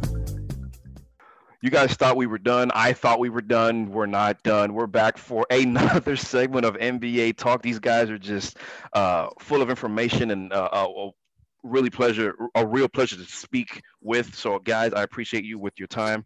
Um, contributing to the Michael McCoy Show here on Sirius XM channel 145. We're back with Jordan Nelson, Devin Roundtree, talking some hoops. So, um, talked a little bit about the draft. We'll probably touch on that again this this segment. But here's something for you, Jordan in terms of most intriguing storylines that you're looking forward to in this coming 2020 basketball season, a shortened season is going to have 72 games, and a lot of guys are iffy about it. But tell me something that you think should be or will be a storyline for for this season. I I have to go with the Houston Rockets, Mike. I I, I mean they are a ticking time bomb. It sounds like nobody wants to play there anymore. You know, Eric Gordon is unhappy. Uh, Russell Westbrook's unhappy. James Harden's unhappy. Like they have so many assets that they're just going to have to fire sale. You yeah. know, PJ Tucker's unhappy. Like wow. all of those dudes can change the landscape of the league. Like if it mm-hmm. can lands a guy like Eric Gordon, that's a big deal. If yeah. a contender, I mean, if a team like the Jazz or the Nuggets land PJ Tucker, that's a big deal. Um, so there's, you know, and and that's not even including Russ Westbrook and James right. Harden, right? right? Those are really big landscape changing pieces. Um, so it'll just be interesting to see when and if the hammer falls and that team gets exploded. Um, you know, I mean, there's talk about Harden to potentially Philly yeah. or Brooklyn. Um, Which I, I, don't like either of them for for either team. Whether I and forget fit. Don't like Harden. I don't. yeah. I don't. I'm not a fan of his game, but yeah. in terms of fit, nah, I don't know. I well, don't know. But yeah, I'll, I'll go on record saying that if if Harden goes to Brooklyn, Kyrie's not going to be there. He's not. He's, he's going to be the trade piece. Yeah, yeah. I think that's safe to say. Devin, how do you feel about that? Yeah, um, yeah. If Harden gets out of like like you said, said if Harden is is out of there and ends up in Brooklyn, Kyrie will not be on that roster. Um, and hey, sorry to cut you off. I, I hold the thought, but isn't the goal for Brooklyn to try to keep him? Obviously, right? I, or, I or thought no? it was. I mean, th- that was the whole reason to him and KD teaming up in Brooklyn. Now you're gonna trade him? Like, I don't, I don't know. I, so basically, they're they're they're they're saying we think James and KD is better for us in winning than you and KD, which I disagree with. I, I will tell you right now that if that happens, it's KD pulling the trigger. Mm. Like right now, behind the scenes, KD is deciding who he wants to play with, and that's what we'll see. Good point, Devin. I, I don't know, man. Harden and KD worked before. Granted, yeah. he was a lot younger, six yeah. man. It worked before, you know. So I think I think Kyrie, Harden, and KD won't work, but I potentially think Harden and KD could work. um, those are two guys you can't stop on offense. You can't stop them. Like there's nothing you could do. Um, and like Jordan said, they got a whole bunch of assets around. They still they got do. Jarrett Allen they do. blocking they do. Out, you know, and and Caris LeVert, and who knows, you know, what what's gonna what they're gonna have to package with Kyrie to get Harden. But um, let me ask you this, Devin. Is it safe to say, or am I overreacting, that let's say this trade goes down, Kyrie's gone, James Harden is a net.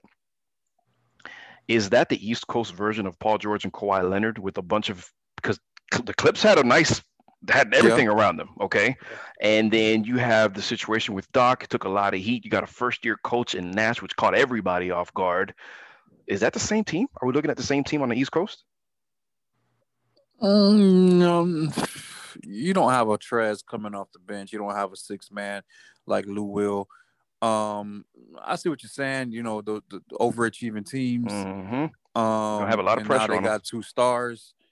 Um, but those two stars that the Clips had weren't two former MVPs. True. I think I think the Nets. I, I, just think KD's better than KD's better than whatever you know Kawhi or PG, and then Harden is better than PG. So okay. I know that both of them have their playoff struggles, but Harden doesn't. He's nothing like PG in the playoffs. um, so I, and, and then on top of that, Harden has never played with. Well, he did. He played with KD earlier, but right. I mean, once you know Harden got into that role, he had to shoulder everything. Well, he had to shoulder everything all year long. You know, his usage rate was crazy. Right. So, you know, with him and KD, now you say, you know what, I, hey, I don't have to dribble the ball for 23 seconds and He and won't. do something. Definitely won't. Right. Yeah. Right. I, I I I can give the ball to KD and let KD do KD things.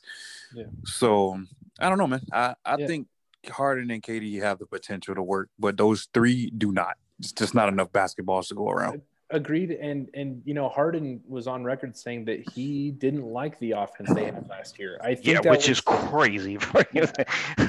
Yeah, I, I think that was some analytics brainchild of you know like Mike D'Antoni and and uh, what's his name the the guy that went to Uh, what's his Philly? yeah Dork Elvis. Yeah, is what okay. Bill Bill Simmons called. I can't think of his name. Uh, but um, but yeah, Can't like, either. Wow. Yeah. Uh, so Harden. Morey, isn't it, or some? I don't know what it is. Some, yeah, Yeah, I, ca- I that can't guy. remember his name. Yeah. The guy whose obsession was to beat the Warriors and he dipped out of town. But okay. Yeah, Right, right. Um, so Harden said he wanted more ball movement, and you know it makes sense because, like, if you think of Harden's skill set, he his skill set really isn't too dissimilar from Steph Curry, right? Harden's a great shooter. Mhm. Um, he just like he has that uncanny ability to draw fouls, and that's just kind of what their game plan became. Um, I so bet you if, if Steph grew a beard, he'd do the same thing. He'd, he'd, he'd draw fouls just like that Harden would. But go ahead. just gotta Yeah, throw your head back. you know and and i'm not saying they're like clones of each other right but Right, right. harden harden's a good shooter he really is Undeniably. he can get to the cup so Right. i actually think you know you put guys like levert and landry shamet uh, you know guys like that around uh, you know taurean prince is another good piece they have um, you put those guys around harden and kd and you could have a lot of ball movement it doesn't have to just be you know james harden pounding the rock for 20 seconds and then Mhm. whatever And I don't Like, think Steve Nash is gonna let the ball stick Yeah. into my, you know somebody's hands for that long either. Now the thing with well, yeah, you're right because I mean, think about this though. Nash is a byproduct, not a byproduct. I take that back.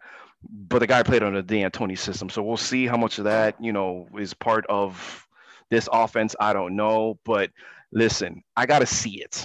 I gotta see it because I just I gotta see it. I, I don't know. I remember when Chris Paul uh, went to the Rocks and everybody was saying it's not gonna work. Two two ball dominant guys, and I'm like, guys, what are you talking about? You're talking about the most cerebral mind in basketball. Yeah, he needs the ball to beat Chris Paul, and James Ball needs James Ball. James Harden needs the ball to beat James Harden, but Chris Paul is a point guard. He's going to find a way to make it work. And but and mind you, everybody forgot that these guys wanted to play with each other. So when that is a thing, it's gonna work. And it did work. No, they didn't win a championship, but it worked. That team was they won a lot. They just didn't win the prize, but they won a lot. They were they were a feared team. So, but with this, I I I'm not feeling it yet. I gotta see it. I gotta see. I got another intrigue. I mean, I'm going to cut you off, but Go ahead, know man. We just want to go into the intriguing things like uh, when you were speaking earlier about the Mhm. 72 game series. That's intriguing to me. With uh, you know, the, I don't know what kind of schedule. I haven't looked. I don't know if they even re- have they released a schedule yet. No. But um, you know what they were saying is they're gonna have a lot of back to backs. They're probably gonna play like mini series and things like that. That that's gonna be kind of intriguing, you know, especially with uh, the Clippers, where, with you know Kawhi and PG getting you know resting and all that, the Spurs and, and things like that. So how how are how are teams gonna handle the seventy two game compressed schedule? the um I didn't hear about the series thing if that's a possibility. I'll tell you what, that's that's a good idea. As long I mean, anything to kind of cut travel helps, especially Right. with COVID. I think that would be a good idea. Say you have a three, turn it into baseball, have a three game series. Why Uh-huh. not? I, I, yes, back to back is hard on anyone, but I think it's less of a thing if you have to travel. So that's that's I like that. I didn't hear about that. Yeah, Yeah, man, it, it will be interesting. I, you know, I, I thought the Lakers were like, and like I said, I, I have tiers, right? The Mhm. Lakers are alone in tier one in the West to me. And then I actually think about tier like tier two in the West and tier one in the East are about the same. Maybe I'd give a little bit of a, a you know lead to the East. Okay. There, I, I just think the Lakers are head and shoulders better than everyone else, and and it will be interesting to see how LeBron responds to, to that point, Devin. Yeah, Um, uh, yeah, you know, to yeah. the 72 game thing with lots of back to backs. Um, but they're built for it now. They got Anthony Davis, they got Montrezl Harrell, they got Marc Gasol. Um, you know, they're man, they really loaded up, dude. Do you I- think they I- got better from last season? Do you think they Oh, yeah. Do you think they got better? I think they got way better, and and that's assuming that LeBron is going to be the same player that he was last year, right? hmm I mean, Father Time is undefeated. So one of these years, LeBron isn't going to look the same. Assuming that LeBron looks the same, um, you know, Anthony Davis is a lot more experienced now. Mhm. Like he just got a ring, you know. So Mhm. so I'm actually expecting Davis to be a little better. Um, and then I actually think they're they're supporting you. I know they lost Rondo. Um, and but I- Bradley. yeah, but I actually think they got quite a bit better in their Okay. supporting. okay, Yeah, fair. Yeah, yeah. Um, Jordan, you had off. Go ahead, Devin. Oh, no, I was just saying, um, I, I don't, I don't really know if they really got better. Like you said, they lost Rondo. Um, they lost Dwight. I know he- they picked up Mark. Dwight had, I think, was I think was he was an underrated piece to that team. If you ask me, Dwight was. Right. But go ahead. And uh, the thing is with Mark, he could stretch the floor. Yeah. You know, but he he and, and that's always a good thing for LeBron having someone to Mhm. stretch the floor. Um, but like you said, Dwight underrated, man. He, he's better. I think at this stage, I know Mark Gasol's defensive player of the year and all that, but at this stage in both their careers, I'm gonna take Dwight Howard on defensive end just because he's more athletic. Of course. Um, he, and and him from him being more athletic, you know, offensive rebounds and things like that, and, and just being a pest. Um, but uh, it could be a trade off, like you said. Marc Gasol could stretch the floor and, and things like that. But losing Rondo is a big deal.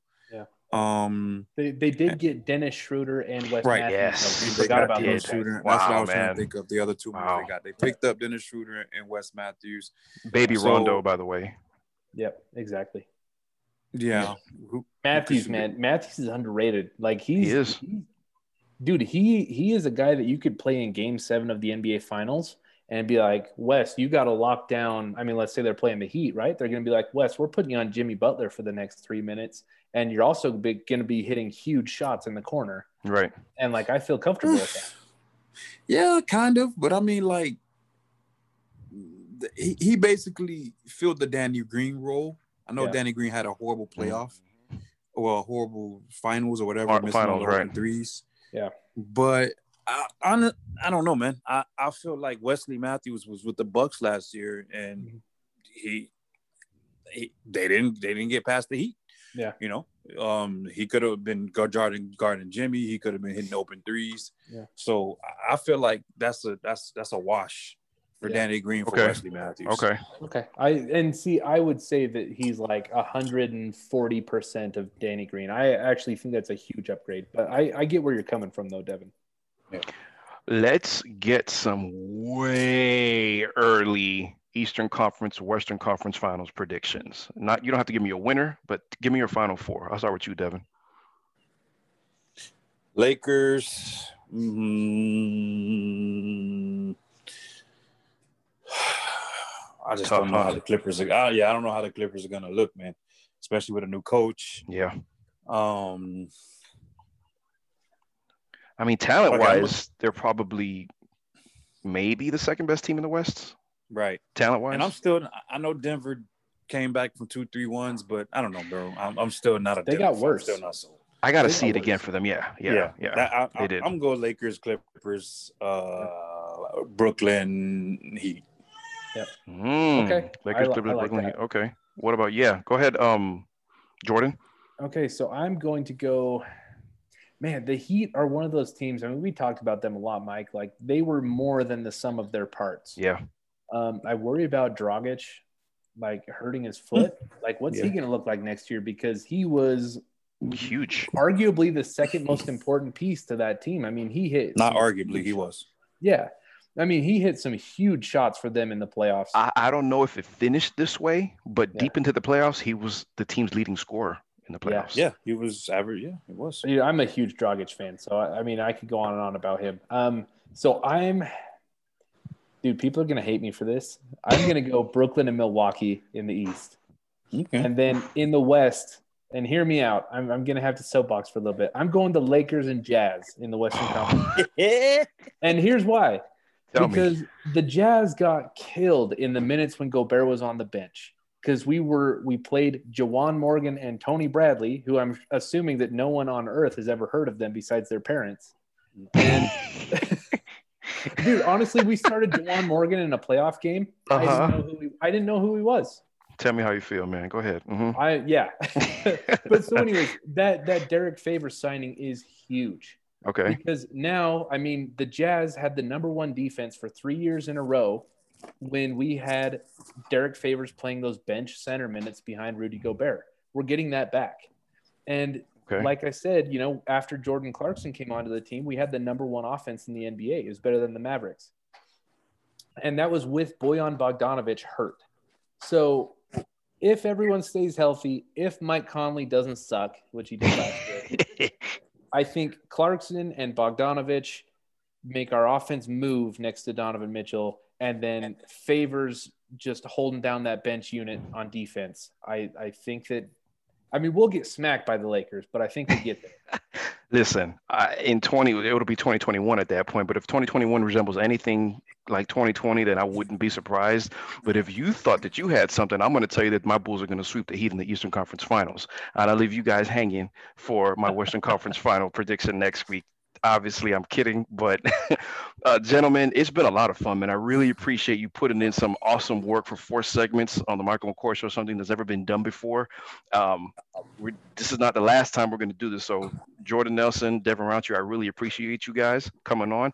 And, ladies and gentlemen, just stick around with me for the next segment. On the other side of the break, going to talk some NFL football. You're listening to the Michael McCoy Show on Sirius XM, channel 145. Keep it locked. The views and opinions expressed on the Michael McCoy Show are entirely those of the host, guests, and callers and do not necessarily reflect the opinions of Slam Radio. Good morning, amigo. Just the two of us. We can make it if we try. Just the two of us. You and I. Oh, you have to, you forgot that. Just Oh, the two of us.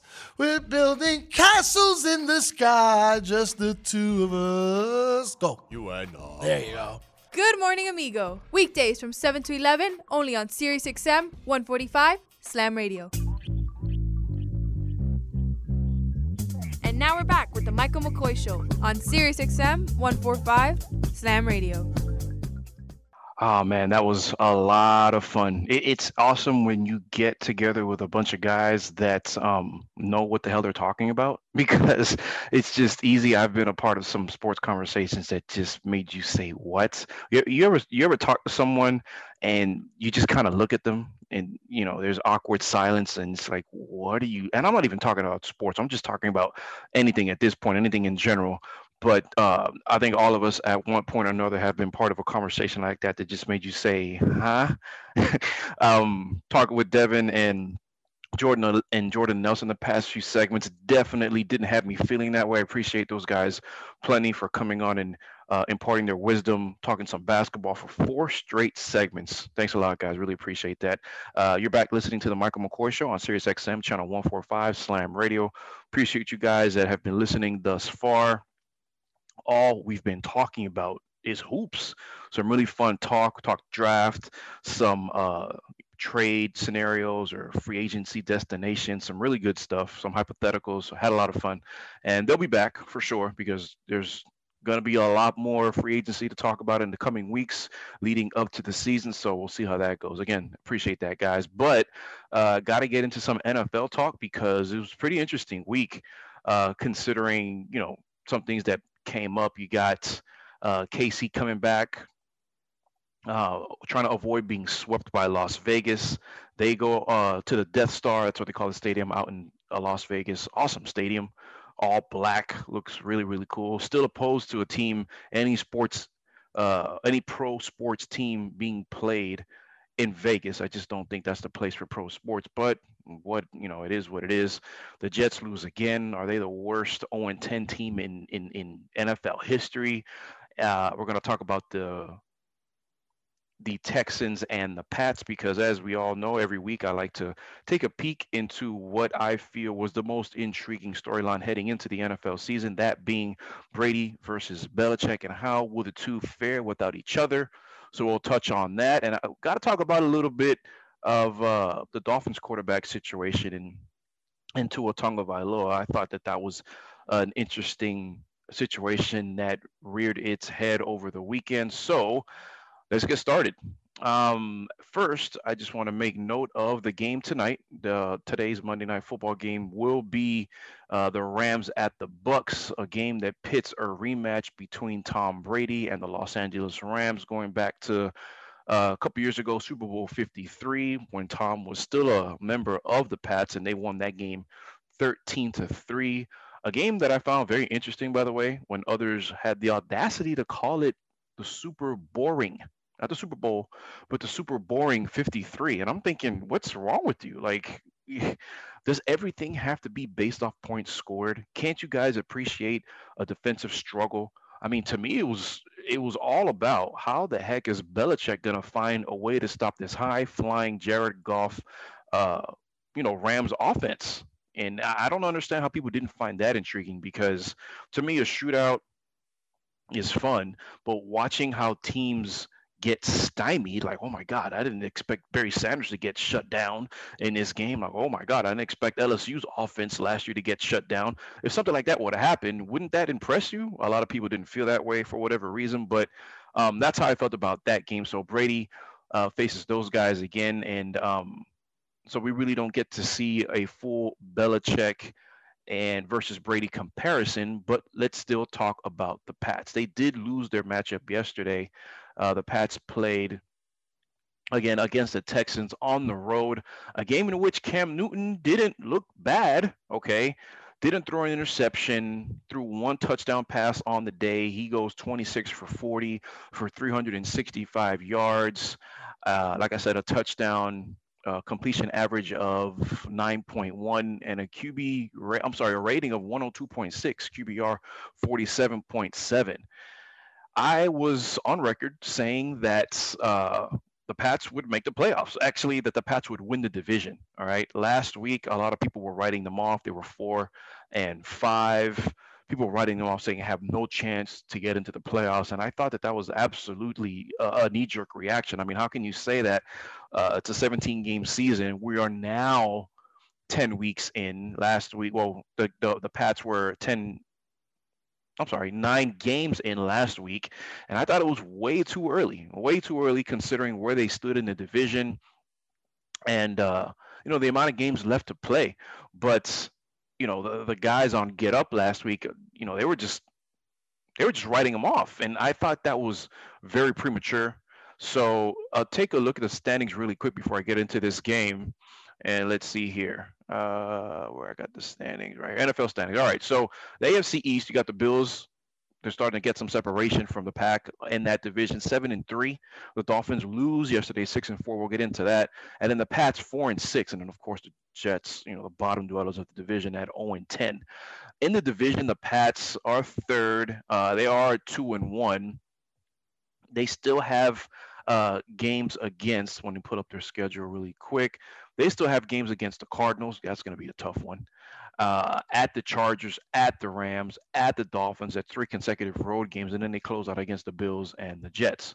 So the task does seem tall, but I'm still not writing them out. Why? Because I believe that they have the greatest coach in NFL history, Bill Belichick, and Cam Newton. Um, I'm rooting for him this year, man. I really am because I was hoping that he'd be something resembling like a comeback player of the year, something like that. I don't know but uh, you know, I felt that he was, if he was healthy, then he can be that guy to resurrect his career and uh, lead the Pats. To, maybe not lead the Pats because we all know that's driven by Belichick, but uh, be the quarterback for that team.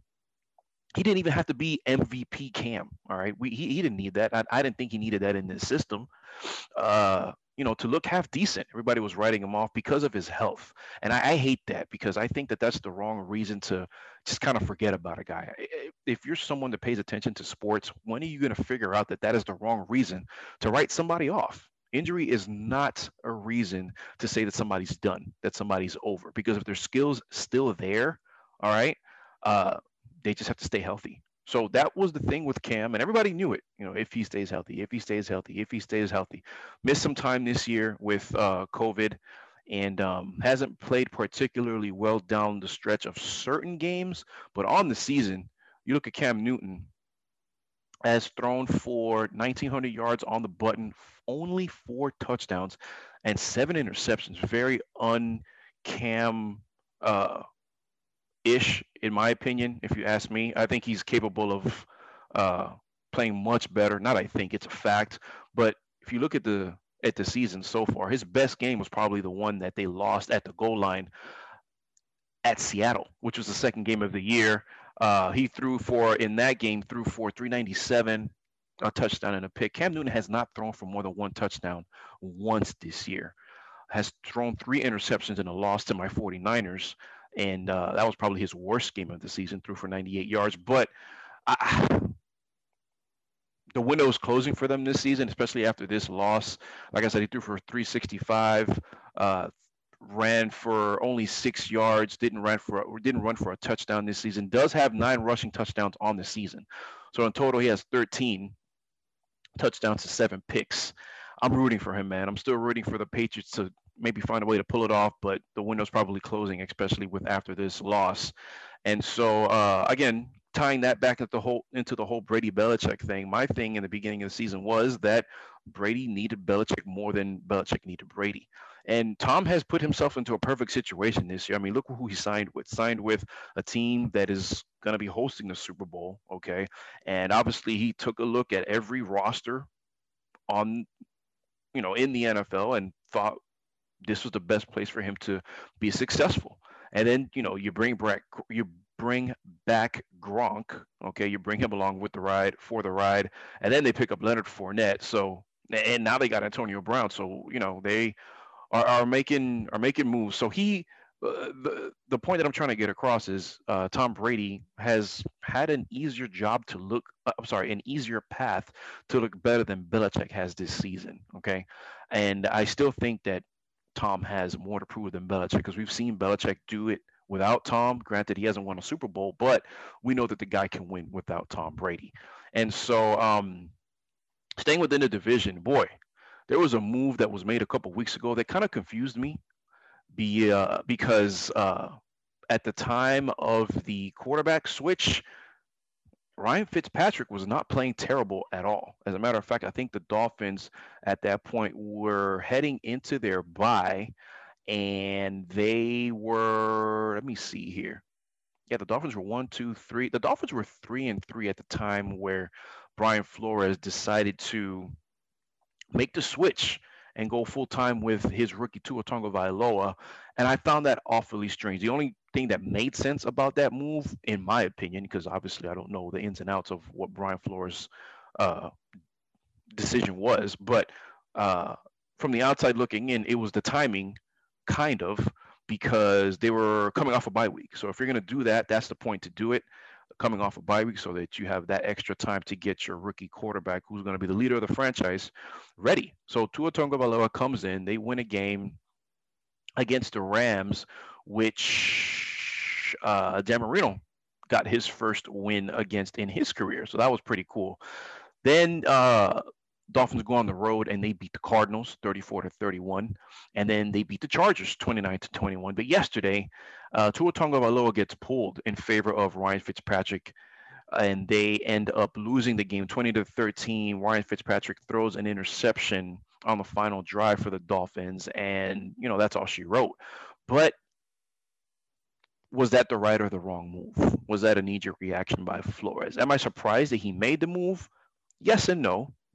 Yes, because uh, you kind of don't want to do that and rattle a young quarterback, especially a young quarterback that was what one, two, three, four games into his pro career, a pro quarterback that was supposed to have gone maybe number one overall had it not been for a career-threatening and season-ending injury uh, in his last year of college football that being with the Crimson Tide, and um, you know a hip injury to a mobile guy. It was just it could have been devastating. So uh, that aside, it was just weird. But the part that didn't surprise me about the decision was that Brian Flores always does what he feels is best for the team, and at that point, he felt that a shot to the arm was needed to the offense to kind of maybe some veteran leadership was needed to kind of rally the troops and come back. And Fitz looked good earlier on in that final drive, but through his uh, interception, obviously the last pass of the drive as the Dolphins were marching. So, um, is there a quarterback controversy? I don't think so. I don't call this a quarterback controversy. I think Tua goes ahead and starts against the Jets, okay, a team that the Dolphins beat right before Fitzpatrick was benched uh, in favor of Tua Tagovailoa. So the Dolphins are going to go ahead and play on the 29th at New York, a team that is 0 10. Goodness gracious. But I, I don't think this is going to have, and even Ryan Fitzpatrick even said it. This is something, this is to his team. Okay. And uh, I hope that the young man isn't rattled because he has a promising future. But I'll tell you what, man, he hasn't been all that impressive, to be honest with you, because uh, you look at the game against the Rams, this is a game that if you look at the stats, you think, oh my God, the Dolphins defense dominated. No, they didn't. The Dolphins played a complete game, and I mean that in every sense of the word. They had a special teams touchdown. The defense scored. Tua threw his touchdown, but he was 12 of 22 for 93 yards in that game. Did not play particularly well, and neither did the Dolphins defense because Jared Goff threw for nearly 400 yards in that game. It was just a really weird game. But you look at Tua's uh, numbers throughout the year. And his best game, like I said, came on the road against an Arizona Cardinals team in which everybody probably had Arizona winning that game. But uh, 12 of 22 against the Rams, 20 of 28 for 248 yards, two touchdowns, no interceptions at the Cardinals. Dolphins come back home to win against the Chargers 29 to 21. Tua goes 15 of 25 for 169, two touchdowns thrown. And then in yesterday's loss against the Broncos, 11 of 20, 83 yards and a touchdown. Still has not thrown an interception on the season. Okay, that's great. Uh, didn't look particularly well. Um, you know, and you know what? Before I put everything on him yesterday, that offensive line for the Dolphins was. So you want to know what I feel part of Flores' decision was? Because he came out and said that the benching had nothing to do with Tua being hurt. And people probably thought that because he was getting beat up. His offensive line just was, I mean, wow, it, it was non existent yesterday. It was non existent yesterday for him. So, in my opinion, honestly, if you, you know, just sit back and look at it, that benching, if you want to call it that, was more to make sure that he didn't get hurt. Okay, more so than he was playing bad because the last thing you want is for your quarterback, your prized guy that you know Dolphins fans were eyeing and hoping for all off season to get hurt and have another injury that which jeopardizes not only the season but you know his career. That's the last thing you want. So I think it's safe, to, in my opinion, like I said, from the outside looking in, I'm going to go ahead and make that this uh, make that take that Brian Flores made a decision to bench him to avoid him from getting, you know, destroyed because that's the way it was trending. that's the way it was trending. It didn't look pretty, but like I said, they got the Jets coming up, so that's probably going to be the perfect remedy for Tagovailoa and the Dolphins. So um, I want to talk about Derrick Henry too. And the reason I want to talk about Derrick Henry and the Titans is because I, I don't know why, but I started thinking about Barry Sanders. I started thinking about Barry Sanders and comparing Derrick Henry because Derrick Henry is just, you know, an absolute beast. Third year in the NFL so far. And um, he has compiled 1,079 rushing yards to this point uh, the 22 year old, he's still 20, no, I'm sorry, 26 year old, uh, is coming off of a year in which he ran for 1,540 yards. And in his rookie season in the NFL, just a shade over a thousand, he hit 1059 on the year. So um, those 1,540 yards, which is at the moment Derrick Henry's career high, that goes that's good for Barry Sanders' fourth best rushing total of his career. Everybody knows that in 97, Barry Sanders ran for over 2,000 yards, 2,053. His second career high, I'm sorry, his, yeah, his second place career high in terms of rushing yard total uh, was 1,883. That was in 1994 when Barry Sanders was 26 years old okay, same age that Derrick Henry is right now. And then uh, in 96, the year before the 2,000 yard season by Barry, he ran for 1,553. So last year's Derrick Henry, like I said, his so far season, I'm sorry, career best would be good for Barry Sanders' fourth career best in terms of rushing total in a career. So I just started thinking, like, you know, Derrick Henry right now, okay, would he also run for 2,000 yards in 1997 behind that same Barry Sanders offensive line? That same Barry Sanders, you know, quarterback. I think his quarterback was what Scott Mitchell at the time. Uh, if Herman Moore was still playing, I want to say I want to say it was, but what a travesty if you guys remember that man. Watching Barry Sanders call it quits at the age of 30, a guy that missed in every year that Barry Sanders played in the NFL, guys, he only missed one game twice. Okay, he played in one, two, three, five, six, seven, eight, nine. He played in 10 NFL seasons for 153 games. Okay.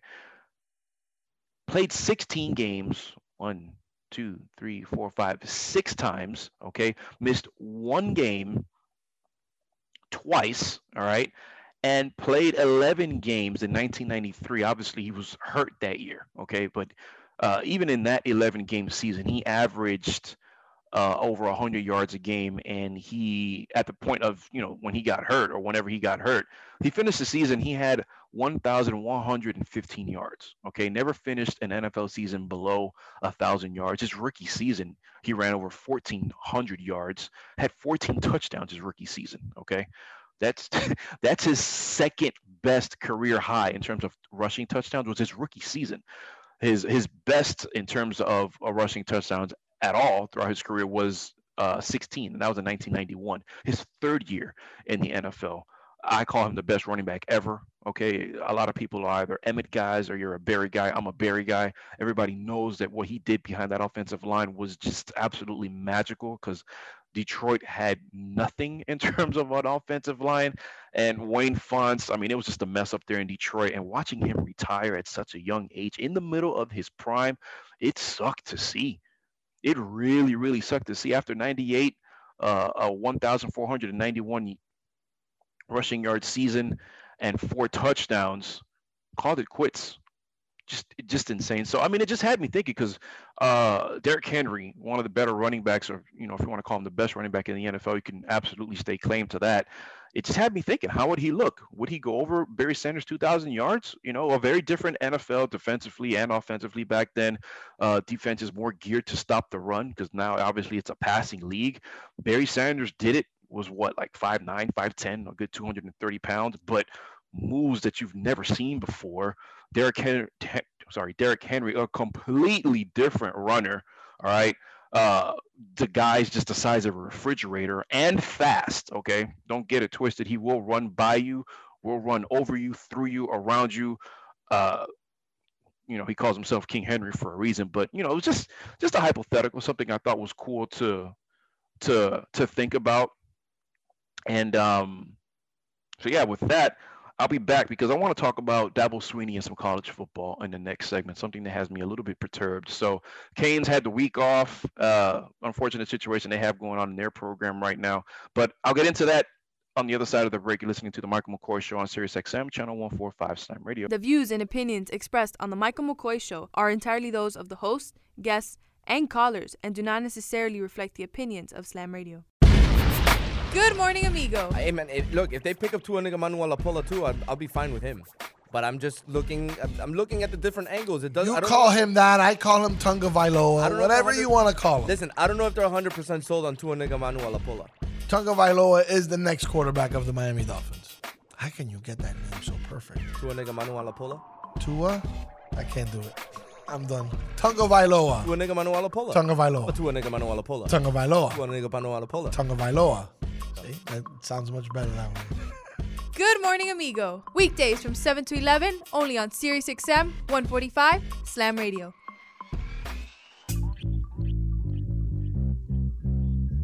And now we're back with the Michael McCoy Show on Sirius XM 145 Slam Radio.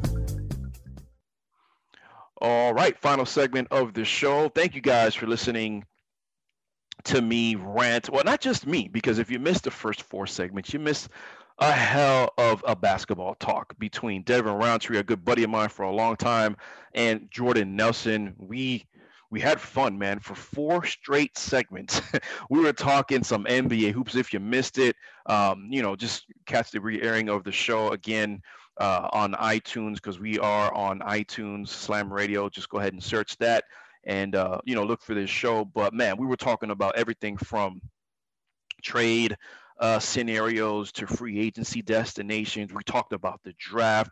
Really, really good listen if you want to hear some off-season NBA talk. So I uh, suggest you do that. Talked a little bit about the NFL last segment, and this segment always got to have some college football talk on the show. One of my favorite sports in the world, and obviously, I'm a Cane, so uh, we got to touch on that. But the Canes were not in action this week.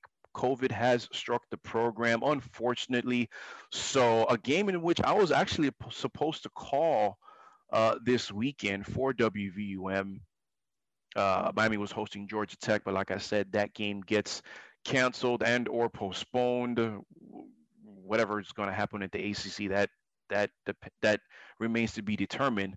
But uh, that game was postponed. Like I said, COVID has struck the program. Even Coach Manny Diaz tested positive, so we hope that he is recovering swiftly and uh, obviously fully. So Canes are going to be off next week as well, which just stinks. Okay, and so um, we'll see. They do move up in the stand. I'm sorry, in the rankings right now. Let me go ahead and pull that up because there was a little bit of shifting uh, between the AP and the coaches poll. So uh, you look at Alabama, no movement there. They have they routed, absolutely routed. Looked really, really good. Obviously, yesterday. I'm sorry, Saturday, in their win at home. Was it at home? Yes, against Kentucky, 63 to three.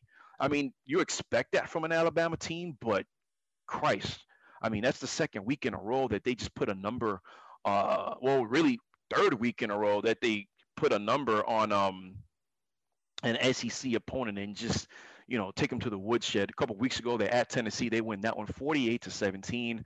Mississippi State shut them out. You know, it's always hard to shut uh, Mike Leach team out, but Nick Saban did it. All right, you know that offense gets shut down over at Mississippi State.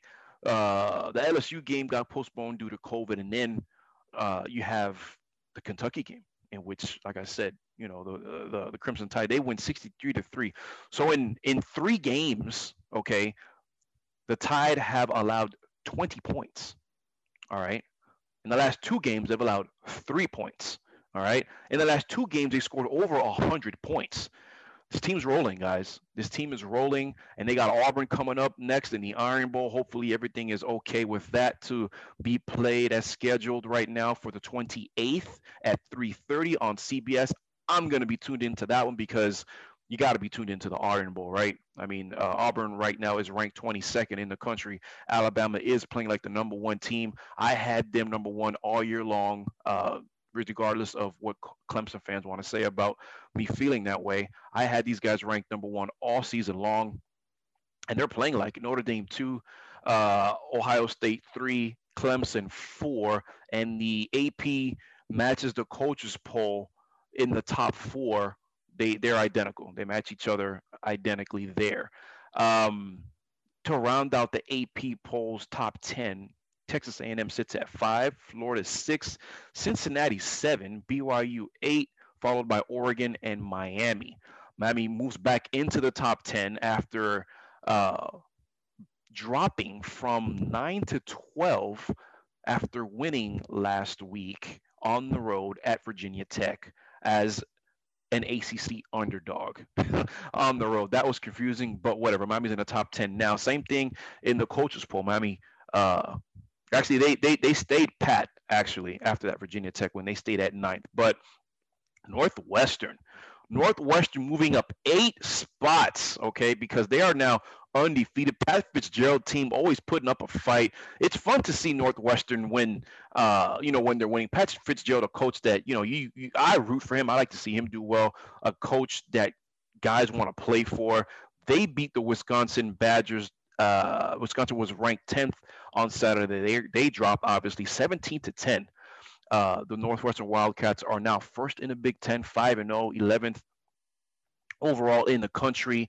So something to look out for there. We'll see how the rest of their season transpires. That was a that was a nice one. Indiana, wow, man, Indiana, they drop. They lose uh, to the Ohio State Buckeyes. They drop three spots in the AP. They're down to 12. They're now four and one. But let me tell you something. Um, why didn't why didn't I mean, I guess because they won, you got to hold weight to to winning. Uh, so, uh, you know, just disregard. I was going to go ahead and say about that. But man, the Hoosiers losing 42 to 35 at Ohio State on the road. Okay, really good game. If you didn't catch to wa- uh, have a chance to watch it, but um, was that a case of Indiana? You know, just being hyped for the situation for that game and you know looking to pull off an upset? Or is ohio state maybe not exactly the team that people kind of um, you know had envisioned coming into the year? Because i mean their pass defense on on saturday did not look very good all right? I know numbers don't tell the story but just check this out because i'm going to read the box score to you all right? Indiana their quarterback Michael Penix threw for 491 yards, five touchdowns, was 27 of 51, and he completed. Um, I'm sorry, yeah, he he his average per completion was 9.6. The guy threw for pretty much a first down every time he completed the pass. Justin he outplayed Justin Fields, and he absolutely outplayed Justin Fields because Justin Fields threw three interceptions, threw two touchdowns. He did throw for 300 yards, but um, you know, he was 18 of 30, and that was just that was crazy. Justin Fields did add a touchdown on the ground, so you look at it, he did contribute three scores in all. But in terms of being a passer, Michael Penix Jr., 27 of 51, again, 491 yards allowed by the Ohio State defense. That's not exactly uh, top three worthy. Okay, an Indiana Hoosiers team who, yes, you got to give credit when credit's due. They played well. Got to give credit to the coaches, but um, I'm not trying to take anything away from them. But is Ohio State as good as people thought they were? Hmm. Hmm. I don't know. Just something to chew on, and I think that it's worthy of mentioning because why not, right? Um, so anyway, that happened. Indiana falls out of the top ten. As I go back into the rankings to finish uh, talking about the AP uh, rankings. If my internet decides to catch up, I can get back to the rankings. And here we go. Yes, thank you very much. So, yeah, Indiana, they are now 12. They fall three spots. And that's really pretty much it. I mean, there was Bedlam. Oklahoma all of a sudden is six and two. They move up four spots after their win. And uh, Wisconsin drops eight spots from 10 to 18 after that loss to Northwestern. And um, yeah, that's pretty much it. Uh, North Carolina pops back into the top 25, and they're sitting at six and two. So um, I think the story of the week, in my opinion, in college football was a situation that happened between Clemson and FSU. So Clemson is coming off a loss, right, in which they traveled to South Bend. They lose the game. Trevor Lawrence did not play, had to miss the game due to COVID. They lose that game 40 to 4, 47 to 40 in overtime, right? So the next game, you know, they're going to travel to FSU, and everybody's thinking, "Oh God, Trevor Lawrence is healthy." Road game for FS. I'm sorry, road game for Clemson. They're going to show up. It's FSU. FSU is a dumpster fire with a capital dumpster fire, and I mean, it's it's not even it's not even funny. Everybody's thinking they're going to get their butts handed to them, right? By Clemson that just came off of a loss, and Trevor Lawrence is playing, and we all know how Dabo likes to, you know, make teams look bad, to say the least. Remember that 73 to seven score in which uh, they beat Georgia Tech on the road a few weeks ago, right? It was seven and it was seven to seven at one point, and then they just went on a 60 something odd 60 something point run to finish the uh to finish the game all right? I felt in my opinion i felt that jimbo not jimbo i don't know why i said jimbo fisher. I felt all along that the reason for that score was because that's the same week that alabama was playing georgia okay? I felt that Dabo knew that Georgia was not going to win that game because Nick Saban does not lose to his pre- to, not to his predecessors, but to um, guys that were on his staff that are now head coaches. He just doesn't lose to guys to former assistants at all. Kirby Smart, that's exactly what he is. Hasn't beaten uh, hasn't beaten hasn't beaten Saban yet. So I felt that Dabo was thinking, I got to run up this score because um, I, I, this is my chance to prove uh, that we are really the number one team in the country. Okay, Bama's was ranked ahead of them. Were they? I'm sorry, no. Uh, Clemson was number one at the point at that point, and depending on how that Georgia Bama game went, let's say Bama blew them out, which they did. You know, they shut out Georgia in the second half, but say Bama wins that game going away, right? I don't know, something like 50 to I don't know 10, 17.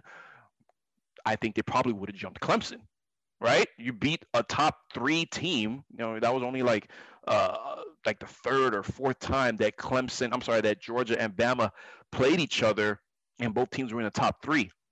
So I'm thinking that, that Dabo's thinking we got to make a statement. We got to blow these guys out because if Bama looks impressive in their win today, they may jump us. That was my thinking. Okay. So my thinking going into this game was that he wants to flatten FSU, especially after that loss. They didn't play they didn't play because of a situation in which Dabo Swinney says that the FSU administration stopped the game from being played because it wasn't a COVID issue, when in fact Clemson traveled with someone that was symptomatic just a few days prior. And I'm thinking, how, how, how does that even happen? Like, how, how, first of all, why is he traveling, right? You know, what is he doing traveling with guys that are going to be on the field? And I'm sorry, but uh, I, I, took back what I said about FSU ducking this game because I, I, I would have, here I am defending FSU, all right, something I thought I would never do. But listen, mind you, I'm of the crowd that I was okay with sports not even being played this year honestly because i respect the hell out of this covid thing.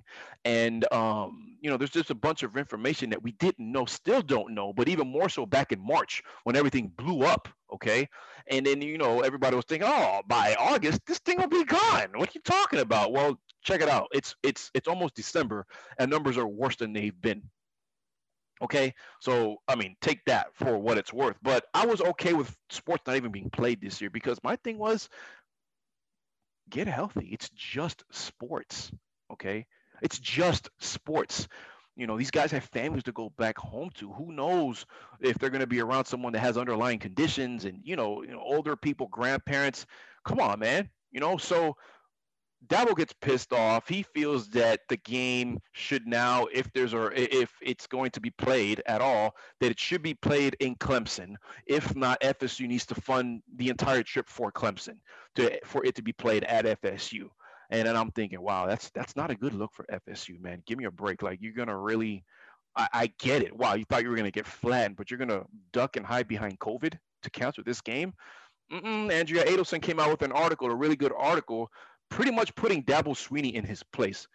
Dabo needs to put a cork in it because he's this is like the second, third, maybe even fourth time in a matter of I don't know, ten months or so that he's just kind of losing some street cred. And I mean, he he just needs to just kind of pipe down because he's not looking good. Okay, a guy that I feel is, is doing his best to be the next Nick Saban. You know, he's trying to be a wannabe Saban over here, and you know, be that coach in college football. It's not going to happen. It's it's not going to happen. It's not going to happen. As a matter of fact, if Clemson plays Alabama this year, I think Alabama wins convincingly by double digits. All right. I won't be surprised if it's a single digit game. But right now, I have, if they play, whether it's the CFP semifinal or the championship game, I have Alabama winning that game by at least 10 points, double digit victory. That's just how I feel. I think that they're a better team by Clemson, and I don't think it's particularly close. All right. I'm not saying it's a wide margin, but I don't think it's close. And so, um, he knows he, he knows he's losing the first overall pick this year. Has a hell of a backup in his place, but still, you know, they you, you don't know if DJ. I'm not even going to try to pronounce his last name. Will be anything close to Trevor Lawrence. All right. Yes, he's looked good in spot duty. I get it, but there's a difference being a full-time starter versus a uh, a starter in which you know teams barely have any film on you. We'll see what happens next year. I'm not saying the kid's a scrub. I'm saying you haven't seen a full season of him yet. So we will soon enough. But yeah, Dabo, man, you need to pipe down, okay? Because Andrea Adelson came out and said that uh, this game was absolutely after her fantastic reporting, okay? And if you didn't read the, the article, you probably should. But um, yeah, they end up traveling with a guy that has COVID. And I'm sorry, but if I'm FSU's administration, I'm doing the same thing.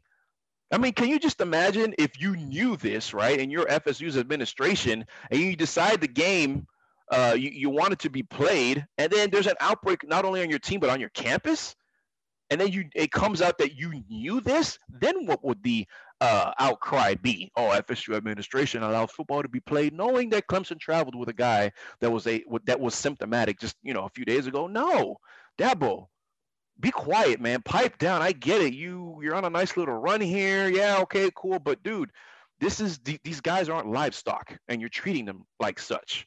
That's what it looks like. That's what it looks like, my friend. And um, I don't know, man. I, I I'm just kind of wanting for someone to kind of put this guy in his place and that program in their place because I, I didn't have anything against him after I saw, you know, after everything came out, and it's just like I don't know. It, just didn't sit well with me. But that probably was the biggest story all you know all week in terms of college football and how things are going on uh, with the Clemson and FSU game. I don't know if that game is scheduled to be played or not, but looking ahead for FSU, they got Pittsburgh at home and then at Virginia Tech, and I believe that closes out the season for them. Uh, let me see here. Yeah, and then for for uh, for Clemson, you got Pittsburgh, and then you're at Virginia Tech. So, I mean, they're still sitting pretty. They are in the they're in the fourth spot in the college football playoff rankings. So, uh, a good loss, you know, to on the road to the number two team in the country. You know, they didn't have Trevor Lawrence and everything like that. But look, say what you want about COVID, all right? Whether you're one of those people that don't respect it, all right, or one you're one of those people that do respect it, like myself. Um, it's not about you. It isn't. It's about other people and how to make things safe again for everything and everyone to get back to 100% living the way we were pre-COVID with no restrictions. All right, that's the goal. And uh, I don't know. I don't want to make this into a COVID conversation, but we're far from that. Let's just put it that way. But yeah, man, this was just not a good look for for Clemson. It just really bothered me. And uh, I didn't have an issue. I still don't have an issue. I'm not going to sit here and say that you know this this situation made me think differently of uh, Dabo Swinney but he's just starting to get on my nerves. Let's just put it that way. And it's not the first, second, or third time that this happened. Like I said, in a matter of, of a few months, uh, he got in some heat a little bit. Some players came to his defense about some comments he made regarding uh, what was it, uh, protesting or I, I, don't even know, Black Lives Matter. I don't I don't remember, but that was a thing for a little bit. It went away, got swept under the rug. Trevor uh, Lawrence came out and you know came in his defense. Maybe that helped a little bit, but this right here I, I think he's just being a whiny little, you know what?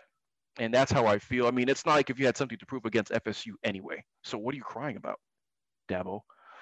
That's my soapbox. That's how I see it. We'll see what happens the next week in college football. I do know the Canes aren't playing. Damn it. I'll probably be looking forward to the Iron Bowl. That's probably the best game on the slate next week as I look ahead in the uh and the week of college football. Let me just go ahead and see what the notable notable games will be for uh, this week coming up. Thanksgiving is Thursday. Crazy. So uh, let's see. Saturday is the. Let me see here. Saturday, November 21st. No, that just passed. Where's the schedule? I don't have the schedule in front of me, but oh, here we go. I'm sorry. It's going to be week 13. I'm looking at week 12. so week 13. It's going to be the uh, 26th. Well, Thursday's the 26th. We got games on Thursday. Nothing notable really there to talk about. Friday, you got Iowa State at Texas. That's going to be a good one. 15 at number 20. And so you got Notre Dame at North Carolina on Friday. Hmm. very intriguing game there. I'm sorry, intriguing game there in terms of ACC positioning. And then you got the Civil War. That's what they call it, right? Oregon at Oregon State and Corvallis. So Saturday's games: uh, Ohio State, Illinois. You got Kentucky at Florida. Uh, let's see here. Texas Tech is at Oklahoma State. Maryland is at Indiana. Indiana is going to try to bounce back against uh, the Terrapins. And then, like I said, you got the uh, you got the Iron Bowl, and that's going to be played at three o'clock. Is it three thirty on CBS? And that's pretty much it. You know, nothing exciting outside that SEC uh, matchup between, like I said, Auburn and Alabama. So there you have it, folks. I'm I'm, I'm running out of uh, running out of ammo here in terms of college football talk. I uh, appreciate you tuning in this week to the Michael McCoy Show. And uh, everybody stay safe. Have a happy Thanksgiving, happy holidays. If you're traveling, stay safe. Do your best uh, to protect yourself and your family and others around you. Enjoy your Thanksgiving. Stay blessed. Stay safe. I'll be back next Monday.